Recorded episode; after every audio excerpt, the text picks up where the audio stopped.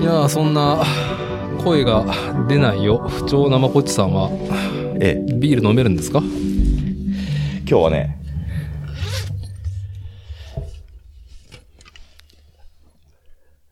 なんか用意してございます。なんか一見すると酒に見えないなんですけど何なんですかそれはこれ、あれですよ。ドライ。ああ朝日スーパードライが新種、なんか春春春パッケージのやつ。の前のやつはフなんァーかストテイクの。はいはい、ねピンクにね色づいてそうそうそうそう。まあ僕はちょっとね、やっと久しぶりの万全の体制のリモート収録ができるんで、伊勢門でやらさせてもらいます。あ、ええやつですね。じゃあ、まこっちさん、今週は、あのーインフルエンザ、えー家族と自身の看病、ご苦労様でした。お疲いやれいや様いでや、す。もうお疲れ様でした。打ち上げです。はい。打ち上げ、打ち上げで。結局、家族がインフル発症して、自身も発症して、会社に行けてないっていう感じなの。そう、今週はね、いもう月曜日からずっと休みで。う。うんうんで、来週の月曜日までちょっと僕はお休みいただいてて。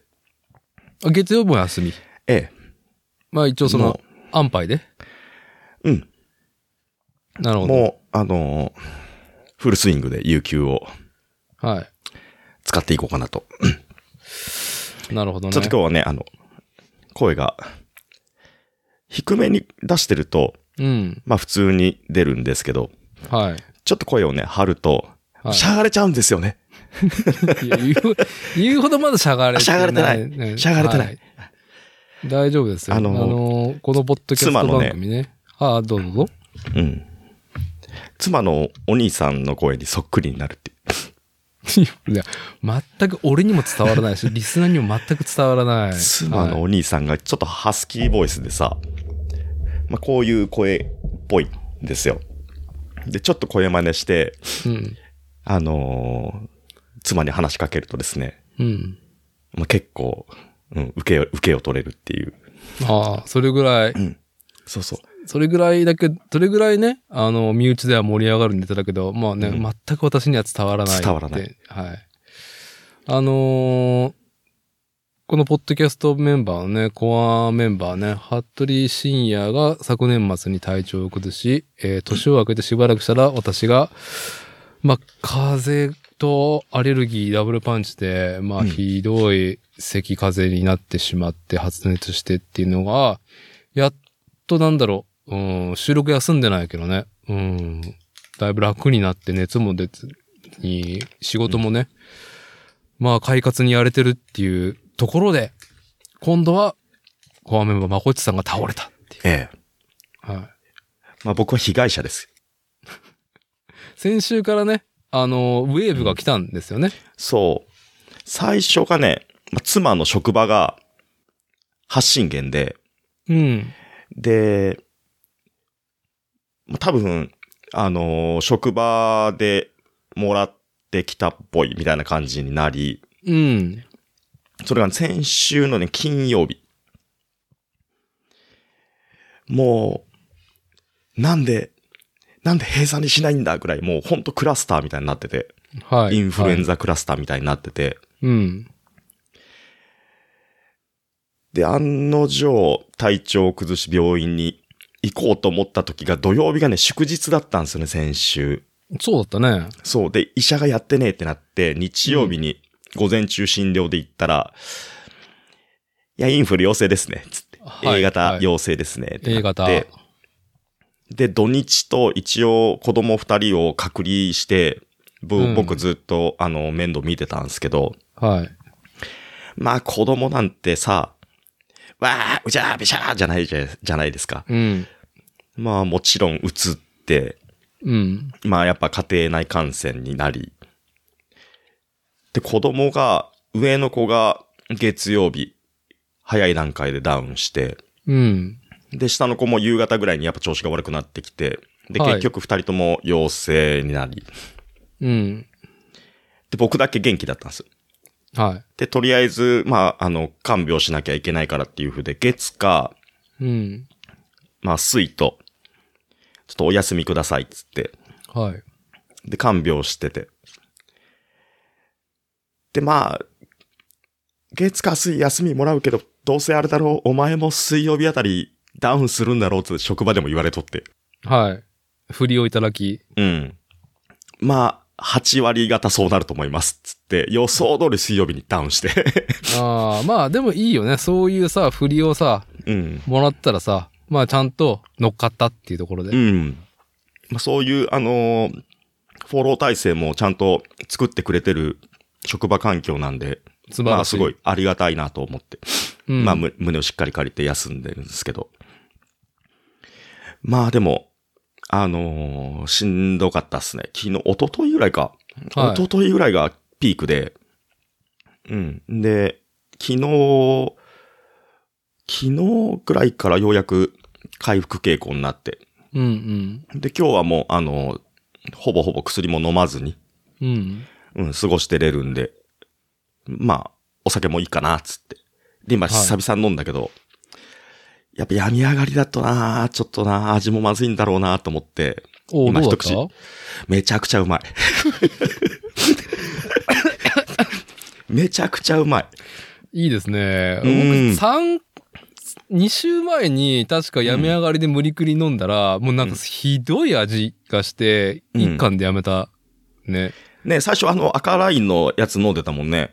ああ、そうそう。そう、前々回はね、まこっちとってね。う。うんうん。やられたと思ったけど。そう、ノンアルコール飲んでて踊らされた回。うん。そう、2本目ね、あの、リアルビール飲んだらなんかなんじゃこりゃっていう風で。はい。いやーでも美味しいっすね。いやなんならあの、もう一本取ってこようかな。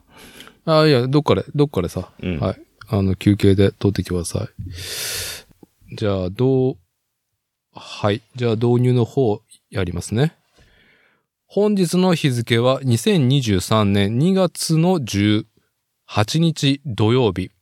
時刻の方が21時15分になろうとしております。こちらは作るをテーマに世間話をするポッドキャスト番組作例。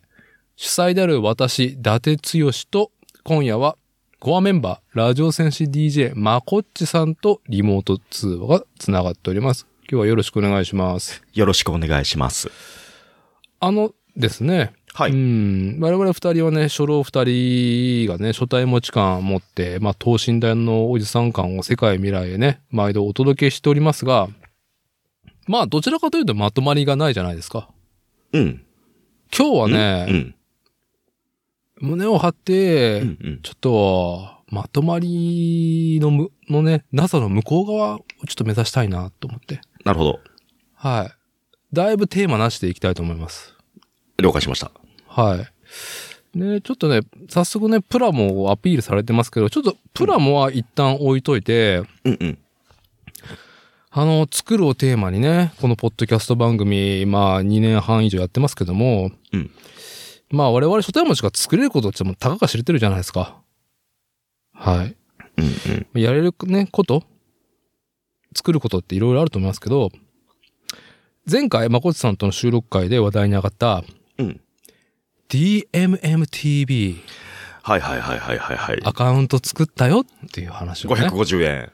うどんさんの、はい。ねうどんさんのね、リスナーさんからのね、うどんさんからのね、その優位提言いただいて、うん。もうね、DMMTV がついに始動し、去年の12月にね、うんうん。でしかもファンザも見放題ですってね、うん。もう、あの、気持ちが抑えられないみたいなね、うん。あの、投稿いただき。で、まあ、前回ちょっと話題に挙げたんですけども、うんうん。やっぱり、やるかやらないかで言ったら、我々庶民がね、えー数少ない自由を得るのであれば、うん。やるかやらないかで言ったら、やるしかないんですよ。キリッとしたな、今。はい、DMM から、うんそういう提案をね、襟を正して、うん。フォーマルで来られたら、わかりましたと。うん。はい。まあ、アカウント作ったよっていうのと、うんまあ、その、そんなに僕も作ってね、数日しか経ってないから、うんまあ、こっちは作ってないんだよね。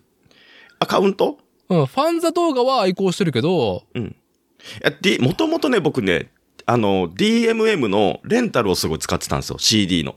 レンタルね、はうん。い。はい。で、DMM のアカウントは持ってて、うんうん、うん。で、レンタルが、まあ、まあ、なくなったっていうか、まあ、全然しなくなって、はい。で、そのアカウントのまま、まあ、のれんをくぐったっていう状態ですよね。のれんをくぐった。うんまあね、あのーアダルトな書店ののれんの向こう側ですね。うんうん。はい。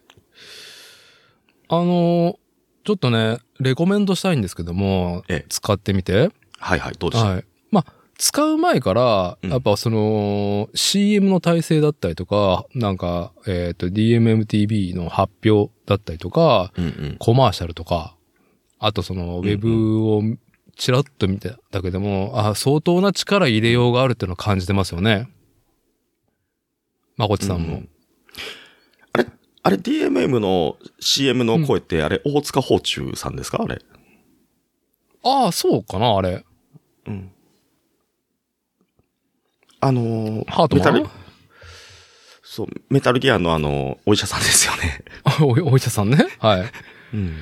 あのーそう。で、何よりも、これは、うーんと、メインはやっぱりその動画を視聴できると。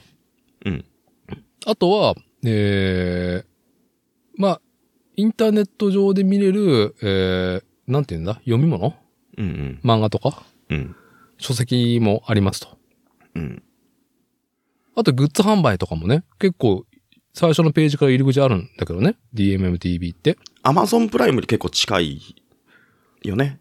そうだね。うんうーん。そはれい。の、ちょっと、アニメとか、そっちに特化してるというか、色分けしてるような。偏ってるよね。う。うんもうなんかアニメに振り切っているのと、えー実写はに日本国内、日本人によるバラエティ番組が主体ですよね。うんうん。どちらかというと。うんで、まず、うん動画が肝じゃないですか。うん。やっぱ競合ね。うん。その Amazon プライムだったりとか。うん。なん、あともうなんせもネットフリックスがすごいじゃないですか。そうですね。あのーテレビの機能の中にアプリ入れたりとか、まあもちろんスマホだったりとか、PC だったりとかの、あの僕はやっぱりネットフリックス一番びっくりしたのは、うん。あのー軽さうん。動画を見る上での、その、インターネットコンテンツ、動画を撮る上での、あの、クイックさが半端ないなって思ってるんですよ。うんでパッと開けたらさ、すぐさ、うんページ開いたらおすすめの、あなたにおすすめのジャストな、その、作品が、もう、あの、プレビュー始まるじゃん。音声入りで。。うんうん。ぬるっと、すぐ。うんちょっと、あの、解像度低いかもしれないけど。うんでそのまま思わず再生が始まっちゃったりとかあるじゃん。うんうん。あのね、やっぱ動画を見るって、その、一昔前のインターネットだとなかなかハードル高かったじゃないですか。うん。な、なんだ、ちょっと待たないといけないだったりとかさ。うんうん。ぐるぐるしてんな、みたいな、なんか。まあ重いっていうね。そう、ぐるぐるして始まんねえなって。いやー、やっぱネットフリックスは本当にあの軽さは、その、永遠見てしまう。使用感っていうところでは、あの、まあ、格別な体験だと思うんですよ。うんうん。それがある上で、じゃあ DMM、日本国内のこの動画配信サービスが、うん。いかがな使用感かと思って。うんまず、そこ着目して、使ってみたらうん、ストレスないですね。おーストレスない。あなたプレビューもアニメとかバラエティ、プレビューも始まっちゃう系だね。どちらかというと。うんうんアマゾンプライムよりも、ぬるっと見れますね。ああー、はい。ネットフリックスとアマゾンプライムのアプリの中間ぐらいの、なんだその UI というか使い勝手と、うん。まあ、視聴環境だと思います。はい。うんで、うんまあね。まあ多くは語りませんけども、うんまあ、のれんの向こう側の話をね、やっぱしないといけないじゃないですか。うんうん。ほら、そんな前置きはいいと。うん。 DMM といえばお前、うん。なっていうところでさ、うん。多分、まこっちと僕ってさ、あのー成人男性向け書店に行ったらさ、うん。やっぱ味わうじゃん。今だとね、プラモデルもいっぱい置いてあるしさ。うんうんうん。まずまは、あ、ゼロ式書店とかね。そのそう、ゼロ式食店とか。うんうん。あの、入り口入って、うん。まず、その、シャバというか、まあ、表向きなうん。書店エリアをさ、まずさ、ここに一望したいじゃん。うんうん。なんか照れ隠しというよりか、普通に見るよね。うん、普通に、どういうその、おスタイルでやってるのか。うん。今となったらその、アホほどプラも置いてあるから、やっうん。ぱり楽しいもんね、そこは。そうね。なんだったらのれんの向こう側行かずに帰る時もあるぐらいだからね、最近だうと。ん。まあ、そっちの方がメインだよね。 まあ、すね、うん。まあ、そあういれう、タあイれプ。はい。要はあの、ライブハウスにおける飲食店みたいなね。建前上なんね。そうそうそうそうそうそう。うん、飲食店で、あの、登録しないと、ライブハウスは、その、経営、経営っていうかなんか、なん、なんだろうね、あの、うん許可が取りにくいっていうね。そうワンドリンクだけ出どさないといけない、買わないといけないっていう。ちちゃんとそっち側をしっかりしてるっていうね。そうそうそう。うんで、僕らはそういう、なんだろう、振る舞いじゃないですか。うん。うん成人向け、成人専用書店行ったらね。うん。うんうん。なるほどね、ここはそうだね。じゃあそうそう、ちょっとのれんの向こう側行ってみようかなっていう感じでね。うん。うん。まあそういう、たしなみじゃないですか。うんうん。でも世の中さ、やっぱさ、井の先にのれんをくぐる人はやっぱりさ、少なくないと思うんですよ。うん。まあ、年代によると思うんですけどね。あもちろんね。うんもちろん、年代ね。うん。うん。まあ、あのー世代間構想的に、あのー我々ね、やっぱ、こう、断根の世代、いやいや、あの、段階の世代ジュニア。うん。Z 世代とか。要あは。あはい。うん。やっぱ段階の世代はさ、多分、井の先にのれんをくぐろうとするじゃないですか。うん。真っ先にピンクの波動に飛び込むじゃないですか。うん。やっぱね、そういう方にはね、ちょっとね、DMMTV はね、ちょっと警鐘というかね、注意しないといけないところががあるなって感じました。ほほほほ。え、具体的にどんなとこですか DMMTV、うん、今、1ヶ月無料で、うん。キャンペーンを一番張ってるじゃないですか。目立ってると。うん。うん。しかも、ファンザ作品も見放題ですよっうん。ていうのがね、こう、格好好きだったりとか、 2000本でしたっけん ?2000 本でしたっけ2100何本だね、うん。見放題だと。うん。込みの提案じゃないですか。はい。でも、ファンザン、ファンザンの作品の2000本を見放題っていうことが、こう、重い。のれんの向こう側が、そのね、重要視する。で、月額550円っていううん。ことに乗っかってる方たち。のれんの向こう側の550円が重きがある人は、ちょっと DMMTV はちょっとあの、気をつけないといけないっていう。うん。何かというと、うん。 DMMTV でアカウント作って、うん。まあ、サファリとか、うん。クロームとかでうん。ログインしても視聴はできるんだけど、楽しめるんだけど、やっぱりアプリがやっぱね、より動作がいいからさ、うん。アプリ開くじゃん。うん。のれんの、いや、のれんの向こうっていうか、のれんどこだよってなるのね。ああ、あれ DMM 動画じゃないと見れないんそうなんでだすよよ。ね。うん。今現状多分、整備中だと僕は勝手に予測しますけど、シ今、ステムじょ上の問題じゃないのあれ、多分。なんか互換性がないみたいなことでしょ。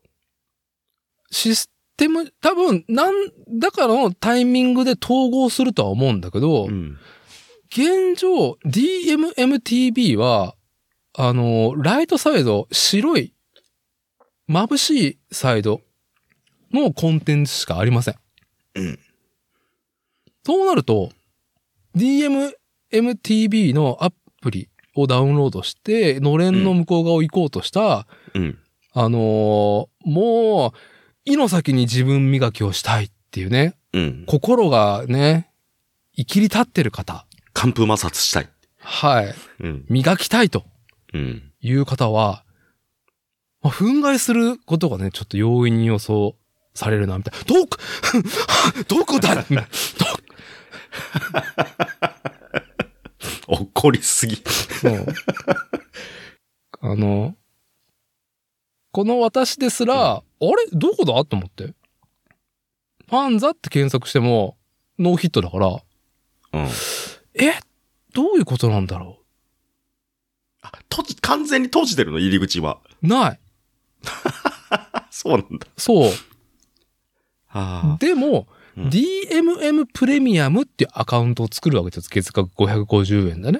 あ。うんうんこれを作ることによって、今現状、えーややこやしいのが、DMM が提案してる動画サービスは、DMMTV が新規で勃興しましたが、昨年末に、うんそもそもあった DMM 動画うんとファンザ動画うん。うん、今この3つ立っていて、うん。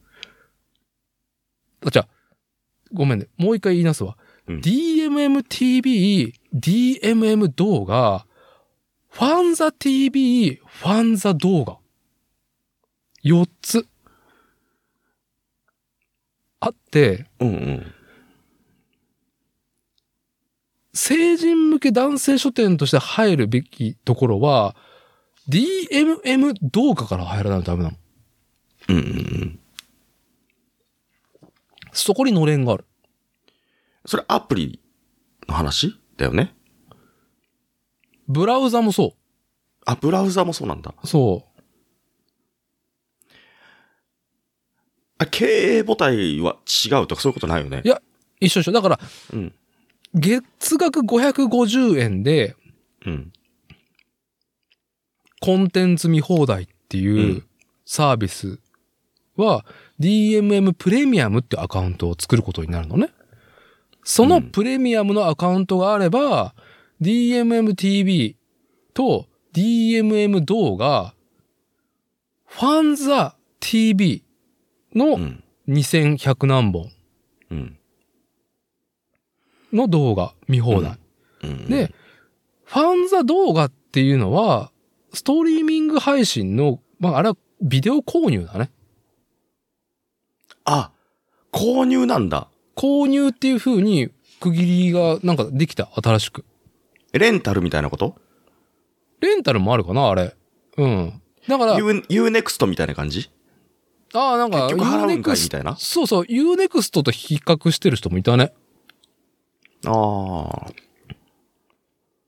おこですよ、そんなの。きっと、多分、うん何か、その、まあ、法整備か、ああ。うん、なんか、アプリの設計とかそういうことじゃないと思う。これ今この現状。なんかこのややこしい感じになってるのうん。でもいつか多分、いや、わかんないな。DMM でもかさ、ら、うんはい。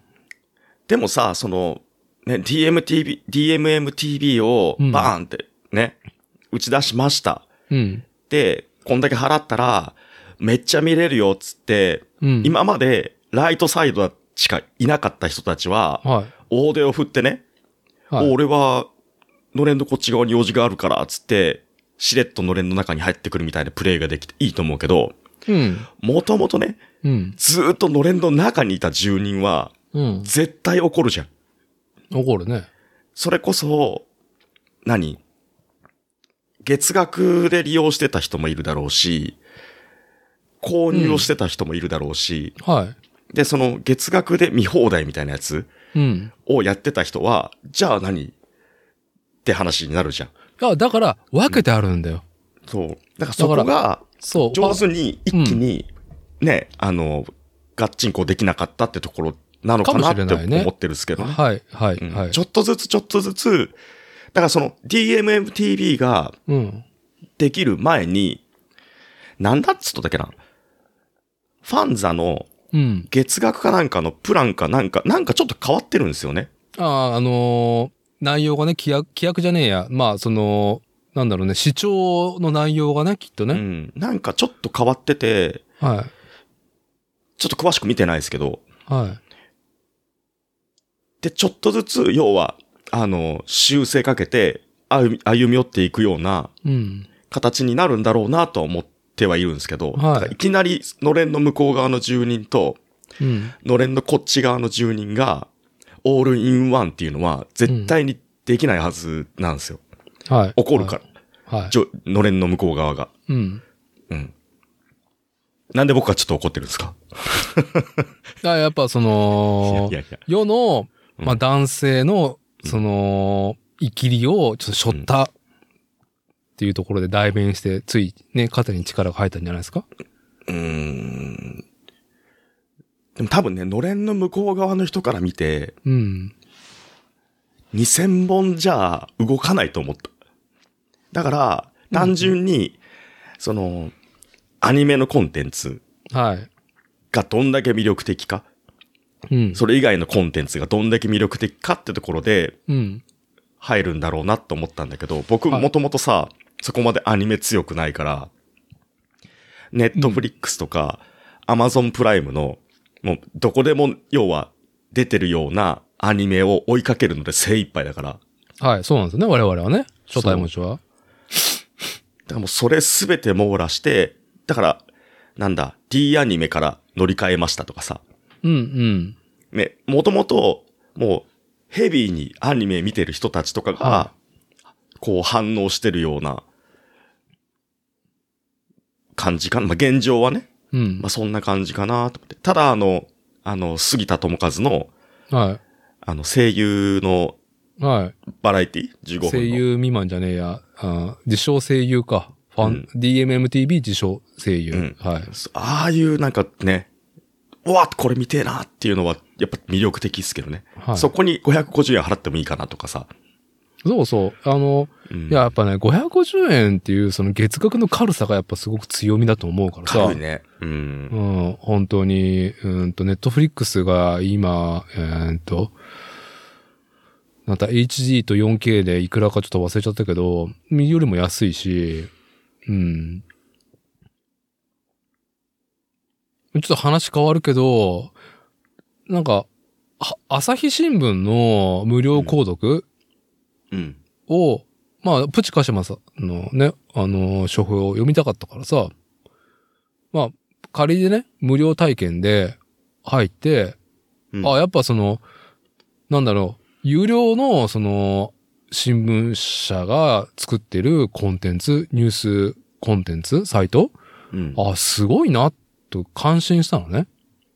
もちろん広告もないしさ、うん。見やすいし、読みやすいし。うん。ただ月額1380円だからね、朝日新聞。ああ。普通に新聞取るとどれぐらいかかるんですかあれいくらだったっけ僕、実家でしか取ったことないからさ。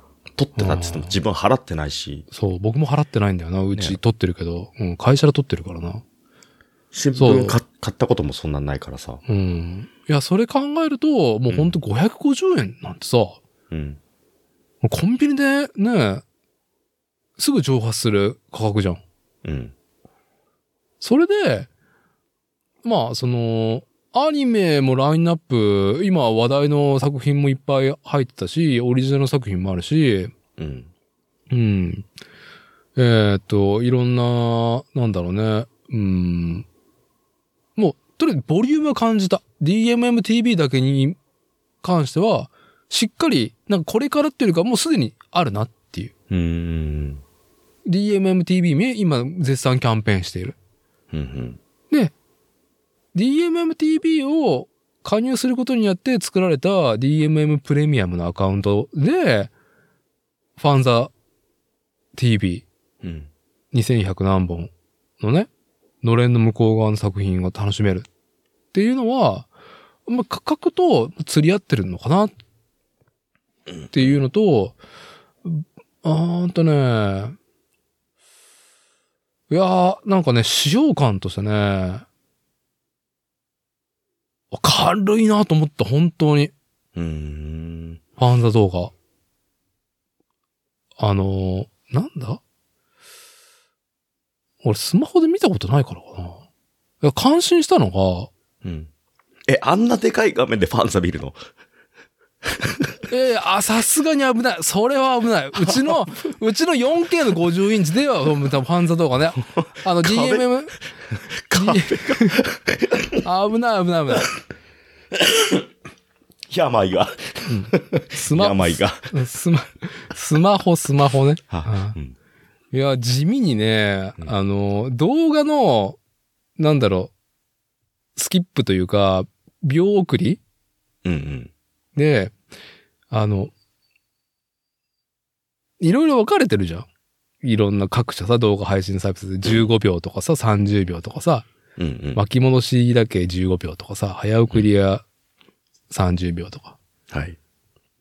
いやー、ファンザ動画、あの、早送りも、巻き戻しも、10秒と60秒がすぐ UI を押せるのが、よくできんな、地味な話よくできてんな、と。ああ、素晴らしいですね。うんなんかちょっとね、うん。だるいなっていうところをさ、なるべく飛ばしたいじゃないですか。なるはやで。うん、でもあの、スワイプでさ、あの、再生バーをやろうと思ってさ、もう早い早い早いってなるじゃない。うんうんうん。いや、ろ10秒と60秒で刻めるっていうのよくできてんなっていう。 60秒、60秒い、60秒巻いて、早送りして20秒戻すみたいなね。 はい、はい、はい。 そういうことでしょ、要は。そういうこと、そういうこと。うん。そういうのもいいし、60秒でトコトコトコトコトコって、あの、押してって、うん。ちょっと肌色が増えてきたら、おっ !10、10、10、10、10、10。ああ、はいはい。うん。なるほど、よくできてると。うんうんまあちょっと数日しかね、この DMM が提供してるこのアプリケーション使ってないんで、まだまだその、わかんないですけど、いや、なんかね、さっき言ったように DMMTV、ややこしい、もう一回言うけど、ややこしいことに本当に今 DMMTV っていうのが新たに勃興したのと合わせて、ファンザ TV っていう無料のアダルトコンテンツ見放題っていうものも付随して立ち上がり、そもそもあった DMM 動画と DM、じゃあファンザ動画。この4つがある。で、それぞれアカウント作った人たちのユーザーがちょ多分その時系列で変わってるっていうややこしいところ。提供側もすごくややこしいことになってるのは想像至るんだけど、うん。アプリで、DMMTV 開くと、めちゃくちゃね、のれんの向こう側行けないけど、ファンザすぐできないけど、まあ、豊富なんですよ、コンテンツ。うん。対して、今、仮で使えるのかな、これ。DMM 動画開くと、のれんしかない。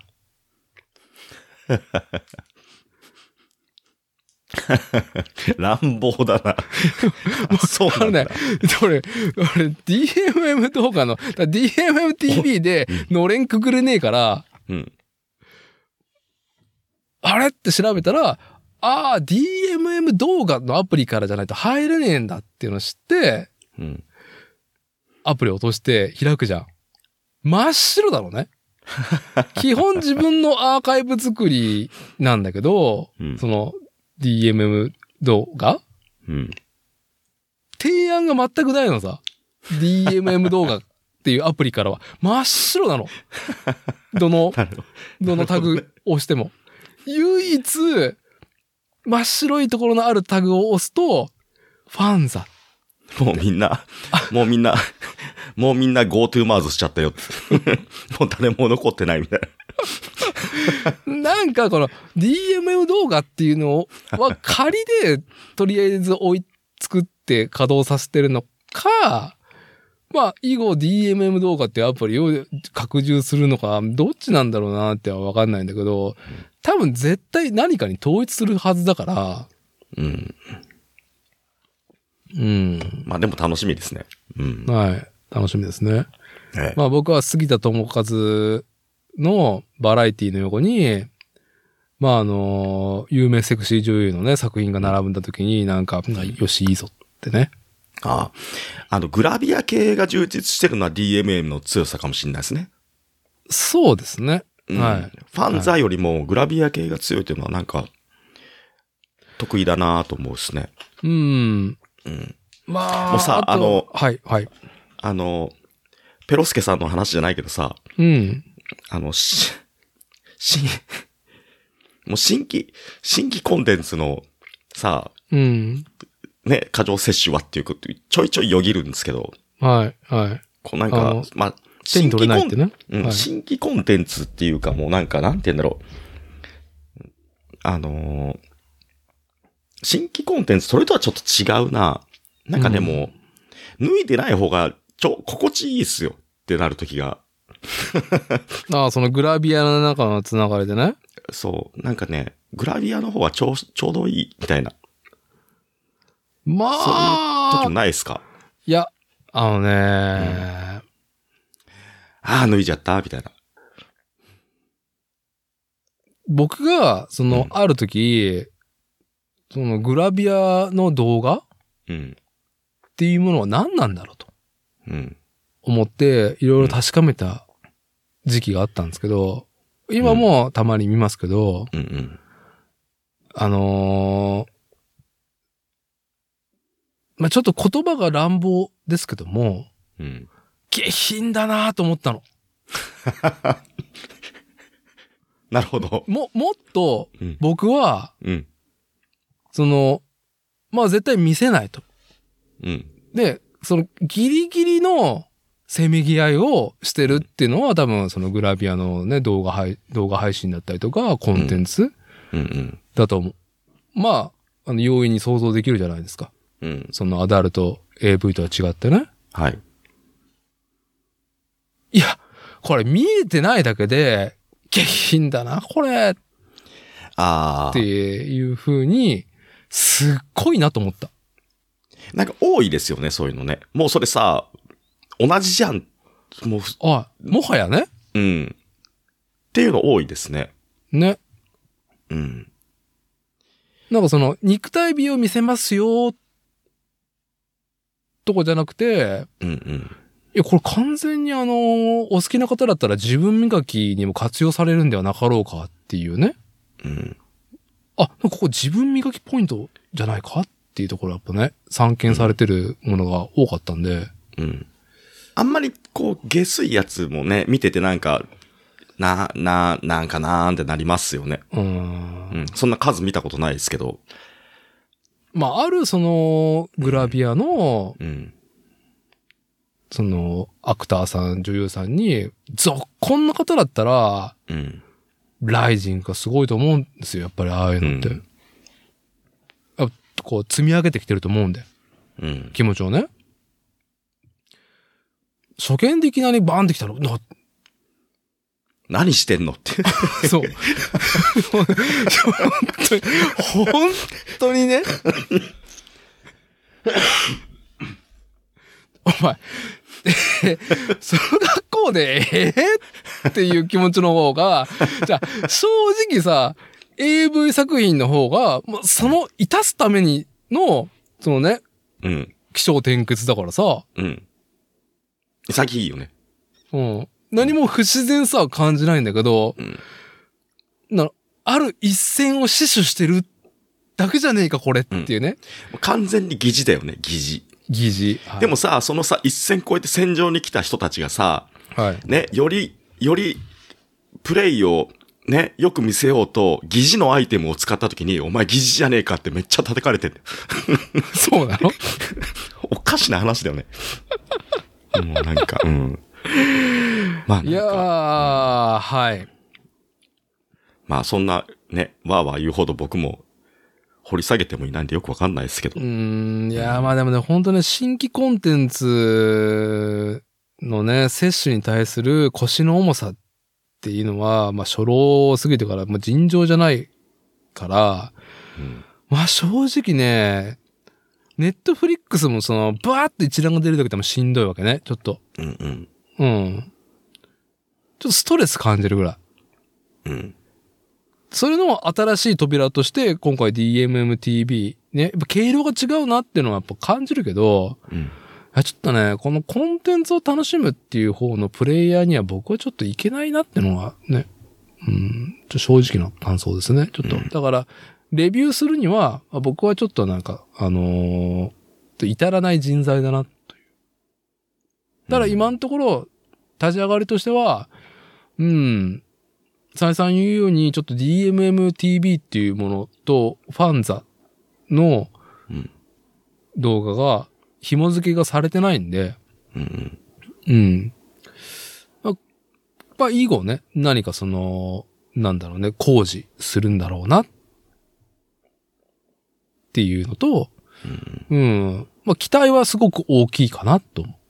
うん以後ね。もう今ベースとしてすごい良質な動画配信だったりとか、まあ、あとその、まあ、ちょっとセクシャルかつバイオレンスな、あの、漫画作品が見れたりとか、うん。ドキュメンタリーもあるしね。いろいろ。うん。だから、コミマとかさ、シーモアとかさ、あっちの、その、なんだろうね、スケベなコンテンツも見れますよっていう、そっちの書籍サイドも多分食いにかかると思うから、うん。うん。まあすごくか、市場がね、こっちのサイドの市場がね、活発になることが予想されますね。なるほど。はい。まあ、とりあえず、はい。えー、DMMTV ね、アカウント。DMM プレミアムのアカウントを作って、まあ、数日使ったっていう使用感をですね。うんはい。っていうことは、あれか、コミフロからそのまま DMMTV に統括されていく人も出てくるってことか。うん。極端な話ね。極端な話ね。うん。あ、こっちの方が便利じゃん、みたいなね。便利だ、便利だし、あのーまあ、もしく、コミックサイドもね、その読み放題のものが普通に話題作ね。うん。表向きな話題作もより拡充していったら、そのパイも取れるわけだからね。うん。まあ僕はやっぱりその、アマゾンとバチバチやってほしいですね。ああ、はあ、はあ。アマゾン、ネットフリックスと。う。うんん。やっぱりね、そう日本国内ね、うん。あの、1億4000万中の働くお父さんたちのね、550円かき集めて、うん。まあちょっと、うん、内需をね、うん。こう盛り上げて、こう、コンテンツね、国内発信のものがね、盛り上がってくれれば、すごくね。なんか嬉しいなと思いますね。楽しみだし。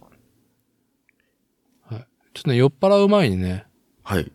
ちょっと DMMTV の話はね、仕切っておきたかったんで、まあこれぐらいで、私からは十分です。でもなんかだいぶ色がね、色がね、なんかこう、見えてきたというか、見える、見えたっていうかね、ちょっとはね。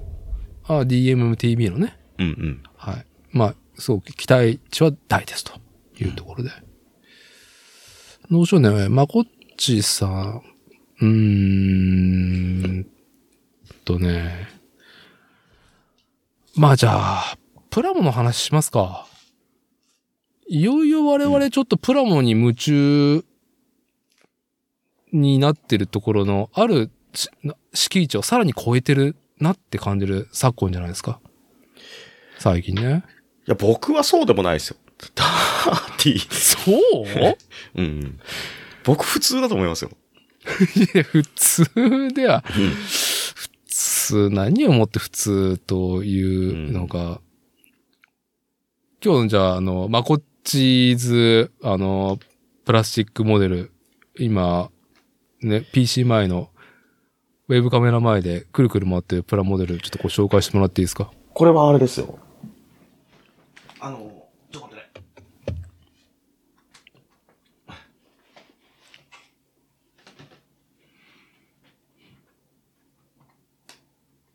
あよいしょ。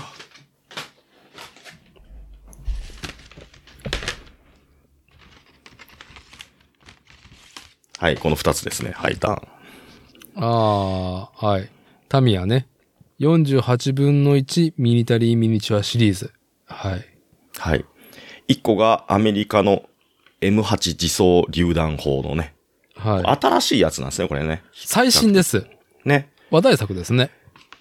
発売されて1週これめちゃくちゃ間いいよ。うんあ、楽しかった楽しかったっていうかね、完成したフォルムも好き。あのーメタルスラック的なね。ああ、そうそうそうそう。なんかね、僕はあの、どっちかっていうと、うん。このままちらっと言ったっすけど、はあの、重心が短めのい。うん。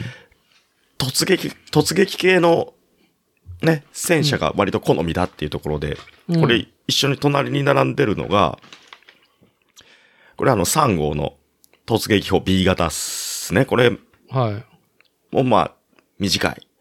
短短くて、ガンガン走ってって、はいバシバシ強い球打つのが好きっていう。あの、はいバトルシティで、 ババトルシティ覚えてますい。ナムコのね。そうそうそうそう。後半さ、なんか、これお前3号、 これ3号の突撃砲だろみたいなやつ出てくるじゃん。はい。はい。成長何していく発とねか。、何発か撃ってもさ、なんうかんキュッキュッキュッキュッとか言ってさ、硬えやつ。じゃあ、あ硬くれては、あれはもうヤー、ヤークタパンサーだよ、あれは。あれヤクトパンサーなんですかああれは。の、で、もうなんか巨大で、ん重装甲で、うんでっけえ大砲を持ってるっていうう。ん。 3号は、戦車未満だからね、やっぱもう、僕は、あの、ライトタンクとか、うん。軽量系の方が好きだっていうので、あの、すだからあの何、あの、38。ん ?38T。あの、ドイツの、なんだっけ、38T。ちょっと待ってね。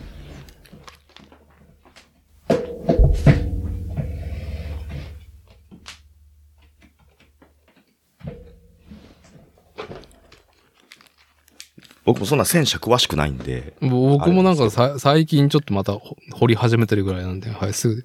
あ、それね、なんか細い、うん細い大砲の、なんかちちっこいやつね。そうそうそうそうそう。はい。これってなん、なんて読むのこれ。す 38t。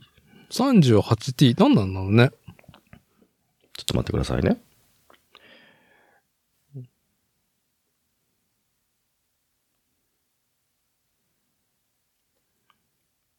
これもライトタンクに部類するんですよね。軽量の。もともとは、これドイツが作ったやつじゃないんだけど、ドイツに奪われて使われたみたいなああ、なんかチェコかどっかなんだよね。そう、なんか皮肉めいたやつなんですよね。はなんて読むんだろう。僕、ガルパン見てないんで、い。ああ、そそう、ガルパンとかにこれ出てくるんですよね。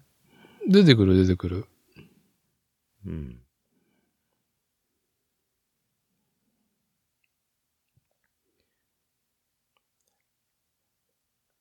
38T 戦車っていうんですか、これ。なんかね、38T 戦車だね。うん。何ミリよっていう細いね、大砲つ、積んでる。うん。なんかこう、なんていうのかな。軽量、ちっちゃい戦車が結構好きっていうのがある中で、うん。この M8 榴弾砲のこの佇まいは、いいねって僕これね初めてなんですよ、これ。48分の1作ったの。あ、そうだったんだ。そうなんで、ですよその後に3号突撃砲 B 型作ったのね。そドう。イツの。そう。どうでしたかうーんとね、なんだろう。形的には、好きだと思ってた3号突撃が、うん。そんなにドキドキしなかった。うん。で、うーんと思って、この M8 に近いのが、うん。まあ、近い、まあ、近くはないけど、ずんぐりしてるのが初期の、やっぱシャーマンとかはい。が割とずんぐりしてるじゃん。丸っこくて。まあ、シャーマンの、なんかうん、お前戦車なのにそんな車高高くていいのっていう、あの、ねえ、うん。みんな低く低くってなってるところを、お前、うんやけに、とっぽい形でんなっていうのが、さらに、ずんぐりむっくりになってるのが M8 だもんね。そう。いいのっ ていう。当たっちゃうよっていう。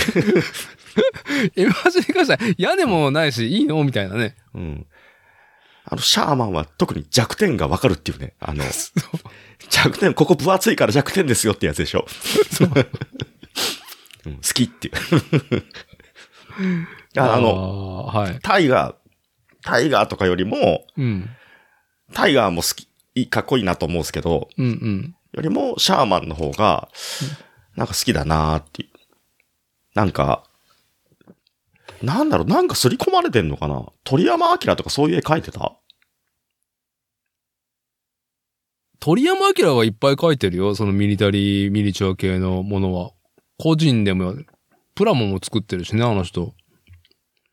なんかそういうなんか刷り込みがあんのかないや、なんで、ディフォルメ、いや、中、半ばもシャーマン自体が若干さ、その、うん。現行の戦車と比べてもさ、うん。ふざけたディフォルメ感があるじゃん。 まあ、トッぽい。 なんか。 だからお前、その車高の高さは何なんだっていうね、なんか、ほんと。当てちゃうよ っていう。あの、 RPG 当てちゃうよっていうね。その車体のね、大きさに対してね。ね。うん。うん。だから、そう。なんかね、多分、あられちゃんとかにもそういう雰囲気の戦車は出てたりとか、そのアートワークで鳥山明先生は結構出てたと思うよ。こういうあーシャーマン的なやつ。なんかそういうフォルムだから好きなのかもしんないですね。うんうんううんん。。SD 世代っていうのもあるし。まあ SD 感がね、うん。はい。本当にこれね、あの、運用されてたのって感じするもんね、この M8。うん。なんかギャグみたいだよね、箱絵も。なんか、さ、箱絵っていううかその、ミリタリーミニチュアのさ、なんか、あのー米兵がついてるじゃん。あ、ついてるね。グえッ、グッとなんかそのなんか、うん。キリッとしてるうんうん。こっちね。ああ、それね、ちょっと、そう、それなんかね、渋いアメリカン兄貴、兄貴じゃんうん。どで、かっこいいさ、こうなんかポーズ、ドヤッとしてるじゃん、うやってしてるね。で、対して後ろにある、その戦車なのか何なのかっていう、それかみたいな。 トラクターわトラクター笑える箱絵だなと思いながら。農機具の延長に見えちゃう。そうそうそうそう。 なんか、キャタピラもさ、なんかか細いキャタピラだしさ、なんか、あ結リタイ構、が。ちょっと前の話なんで、結構前の話なんだけどさ、はあの、フットでさ、い。うん。トのさ下半島のフットね。あ、違う、そうそう、あのさ、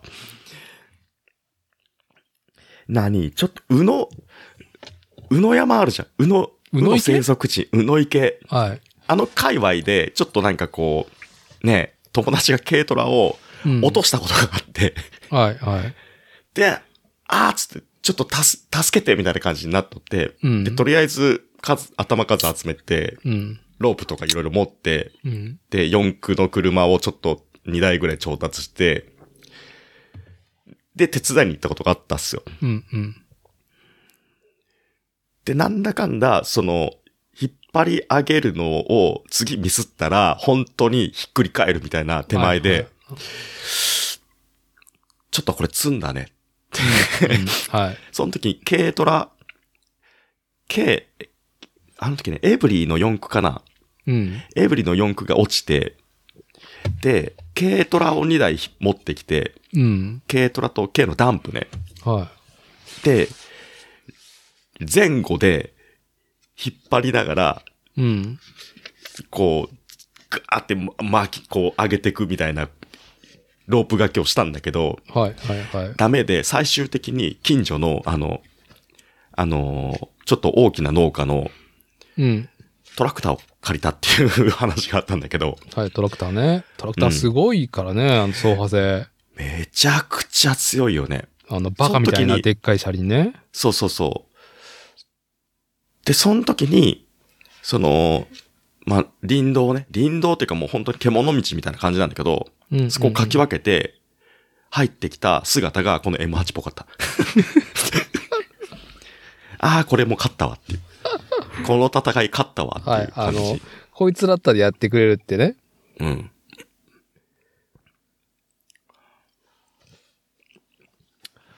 そうですそか。うなんですよ。うん。いやー、そう、話をさ、タミヤの48分の1ミリタリーミニチュアシリーズに、今も僕は本当に大フィーバーしていて、うん。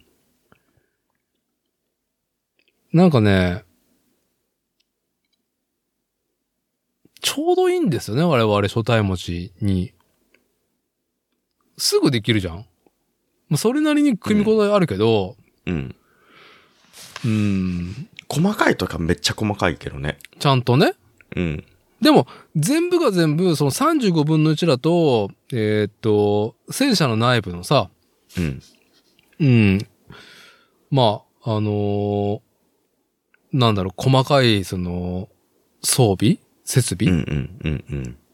とかが再現されてるキットもあるし、うんうん。うん。まあ、それこそドイツのさ、3号突撃砲も、あの、本来であれば35分の1だったら中のさ、方針とかさ、まあ、うん要はその、なんだろう。普通の、えー、大砲を無理くり戦車の写真につけたっていうのを再現したかったから、うんうん。外装で覆われる前のね、うん、普通の戦車砲うん。トラックに引いて持ってくるような戦車砲入ってますよっていうのがさ、35分の1は再現されてんだけど、うんうん。ないもんね。48分の 1? うん。ちょうどいい、それぐらいで。うん、そうそう、僕らちょうどいいんだよね。うん。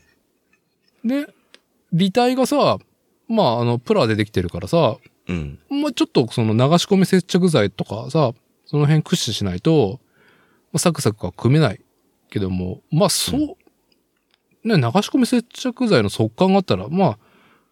ペチペチじゃないいしね。うん、ペチペチ貼っていけるしさ、やっぱ逆に貼る楽しみもあるしさ、うん。色の、色を塗らなくてもね、まあ、2000年、0年代の最初の方に、確かキューベルワーゲンが第シリー48分の1のミリタリーミニチュアの第1作品で登場して、で、そっから、まあ軍用車両ね、戦車も含めて、普通のトラックも結構多いのかなもともと48分の1の飛行機ね、戦闘機と並べて、こう、なんだろうね、世界観味わってくださいよっていうタミヤの提案だったから、航空機が先だったんだ。航空機が48分の1、ん72分の1、48分の1、うんタミヤそれ以上上うのん大きい、レシプロのやつあったっけな48分の1は結構でかい方だよね。でかい。い方、うん。でかい方。 72分の1か。うん。対戦時の戦闘機だったら48分の1はでっかい方。かなり。そうね、72分の1。だから、その、 72分の1ね。おお、まマジか。コルセア買った。あ、買うでしょうん。う。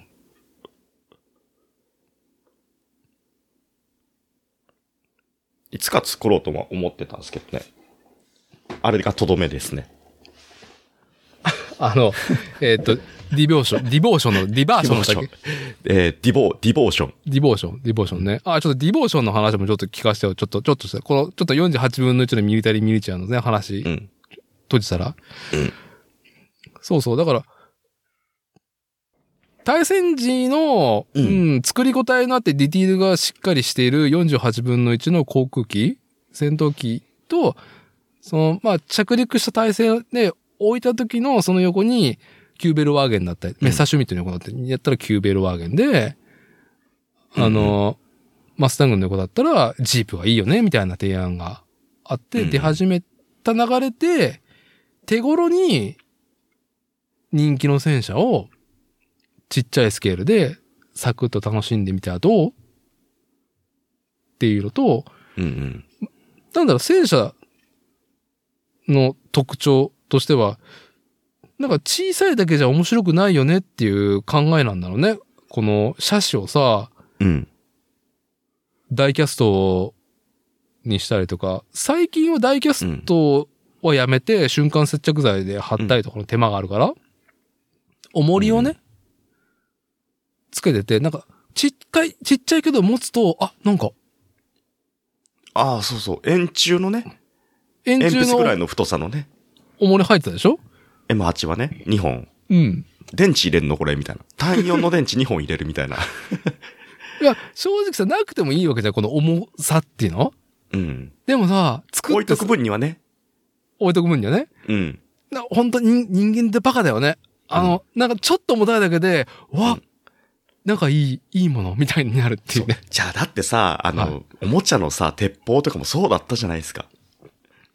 ほあの、グリップんとことかにさ、う。うん。鉄のさ、おウェイトが入ってたりするとさ、おあーこれ本物。 はい、取ったね。はい、うんはい、はい。はい、はい。銀玉とかでさ、もうプラだけのやつだと、これおもちゃ、みたいな。うん玉すぐ割れる、みたいな。はい。うん。だからやっぱ、男、男心なのかな思った時のね、重い方がいい、みたいな。ああ、そう、ね。重す、バカみたいに重すぎてもさ、おかしいってなっちゃうけど、はいやっぱ作って触ってる時に、心地よい重さが、ちゃんとね、ストッと来てくれるっていうかね。はい、はい、はい。うん。いやー、そうそうそう。あのーなんだろうね、その、平たくさ、適当に、その、まあ、適当の意味は、手抜きっていう意味じゃなくて、あまりね、一つのそのキットに時間かけれないしさ、息切れしちゃうじゃん。うん。まず気持ちとして。で、しかも時間がそう重さでまとめて取れないじゃん。うん。だから、一つのキットにさ、長時間触ってると、なんかちょっとストレスになるじゃない、僕たち。ああ、ストレスになっちゃうね。うん。やっぱさ、パッとある程度なその組み応えと、うんこう、作時間があって、適度な。で、完成した時の、自分だけの、こう、内なる高まり、ライジングが、おーってなるわけじゃん。作って。うん。いいバランスだなと思うもん、本48分の1、戦車。で、あの、これ、はい。 48分の1のさ、あの、この記事見るとめっちゃいいよっつってさ、あの、ね、何本か、あの、ニッパーが上がってるやつをチョイスしてさ、改めて、あうんあ、これこれねってやつ、はい、はい。あったねあったねってやつをさ、このタイミングでこう送ってくれたじゃん。うん。あの、ふみでしがね、よく、や、ね、記事上げられてたやつだよね。そう。で、その時は、全然戦車とかそんなに反応してなかったから、うんうん。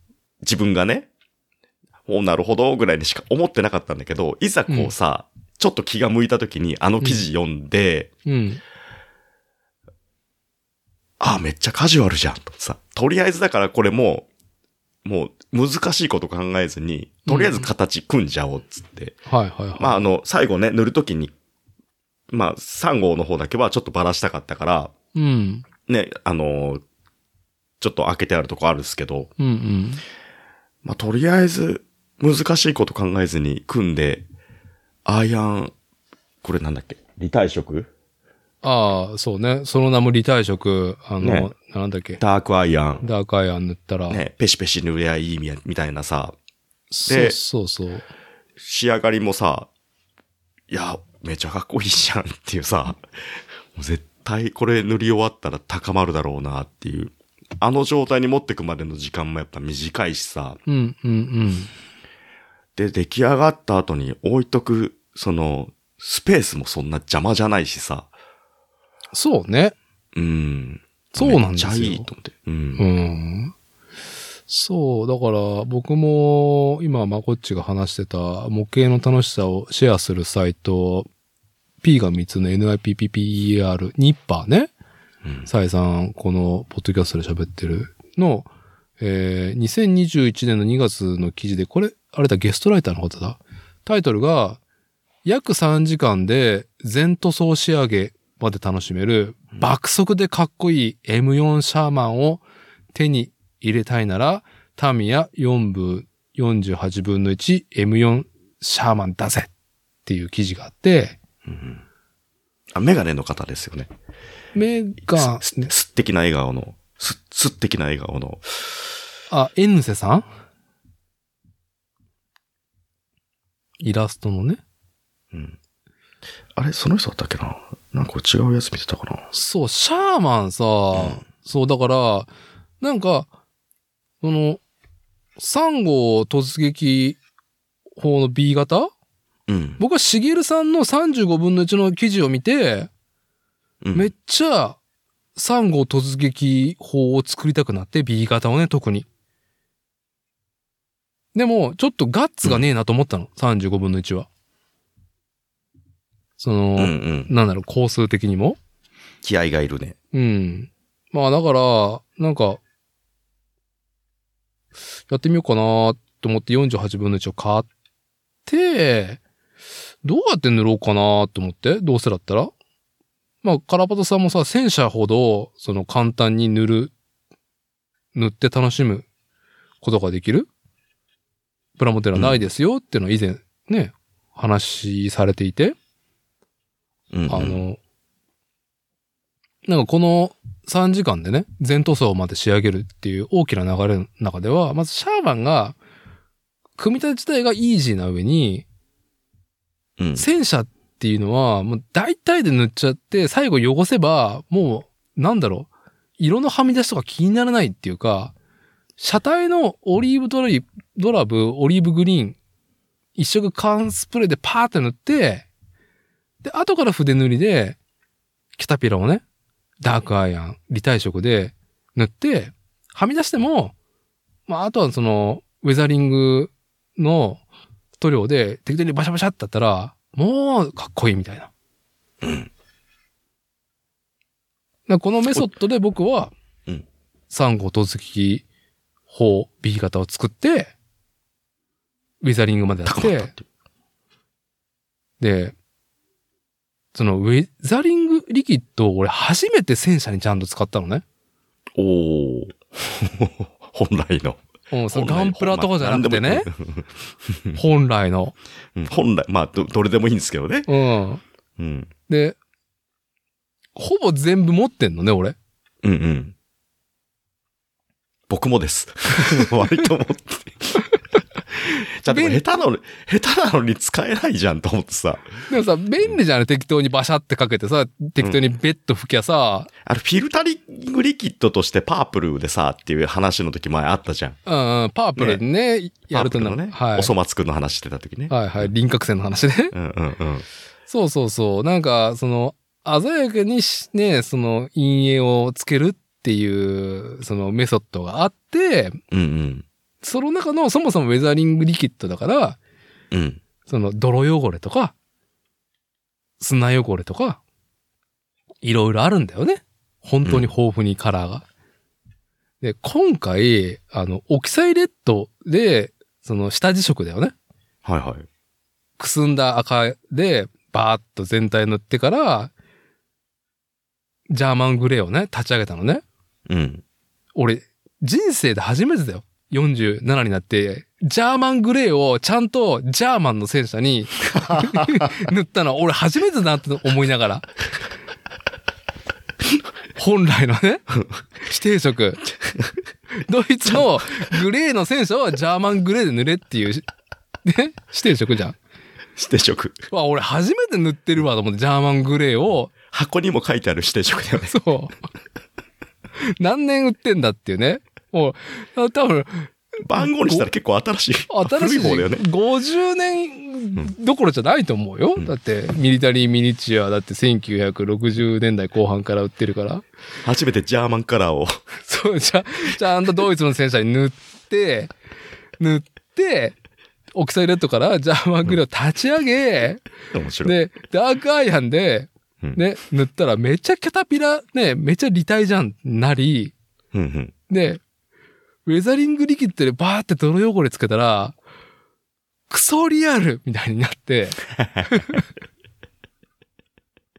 いや、これさ、多分、散々、あの、ね、古来のオタクというか、古来、ね、イニシエのモデラーたちは、うん散々やってるね、作法だと思うんですよ。うんうん。というか、やっと俺基本をやってんなって気になって。時が来た。いや、で、めちゃくちゃかっこいいと。48分の1、はいはい、はい。全塗装で仕上げてう、ん戦車。うで、んしかも、カーモデルとかオートバイと違って、接着剤も塗料もはみ出しても気にならないじゃんうんうんあの、ツヤのさ、ムラが出てもさ、うんそんなもんそんなもんって感じじゃん。うん。車でさ、オートバイとかでさ、カフルとかボディがさ、ムラが出るとなんかちょっと、はい、ちゃったなと思うじゃん。うん。あと、埃とか乗っても。うん。戦車全然いいもんね。だってさ、この、すサンゴ突撃のこの、どっちだっけな、あの、サスをね、俺、付け忘れてて最初。あ、そうなの全部、履体はめた後に、はい。あれパーツ余ってんじゃんってなって、はい余りが3つぐらいしかない。あれ余分に余ってるなんでっつって調べてったら、はい一番最初の段階で、ダイキャストに貼らなきゃいけないサスを忘れてて。はい。あの、本当い第1での項目くらいだよね。そう。もう後でさ、ねじ込んだよね。 で、カッ、カットしてさ、はい。はいんで、なんかこう、無理くりねじ込んで、まあ裏側は見えないからいいけど、表側に結構さ、つ、こうゴリゴリした傷の跡とか、ガビガビに。ね。ガビガビになってもね。そう。けど、あれこれはこれでありだな。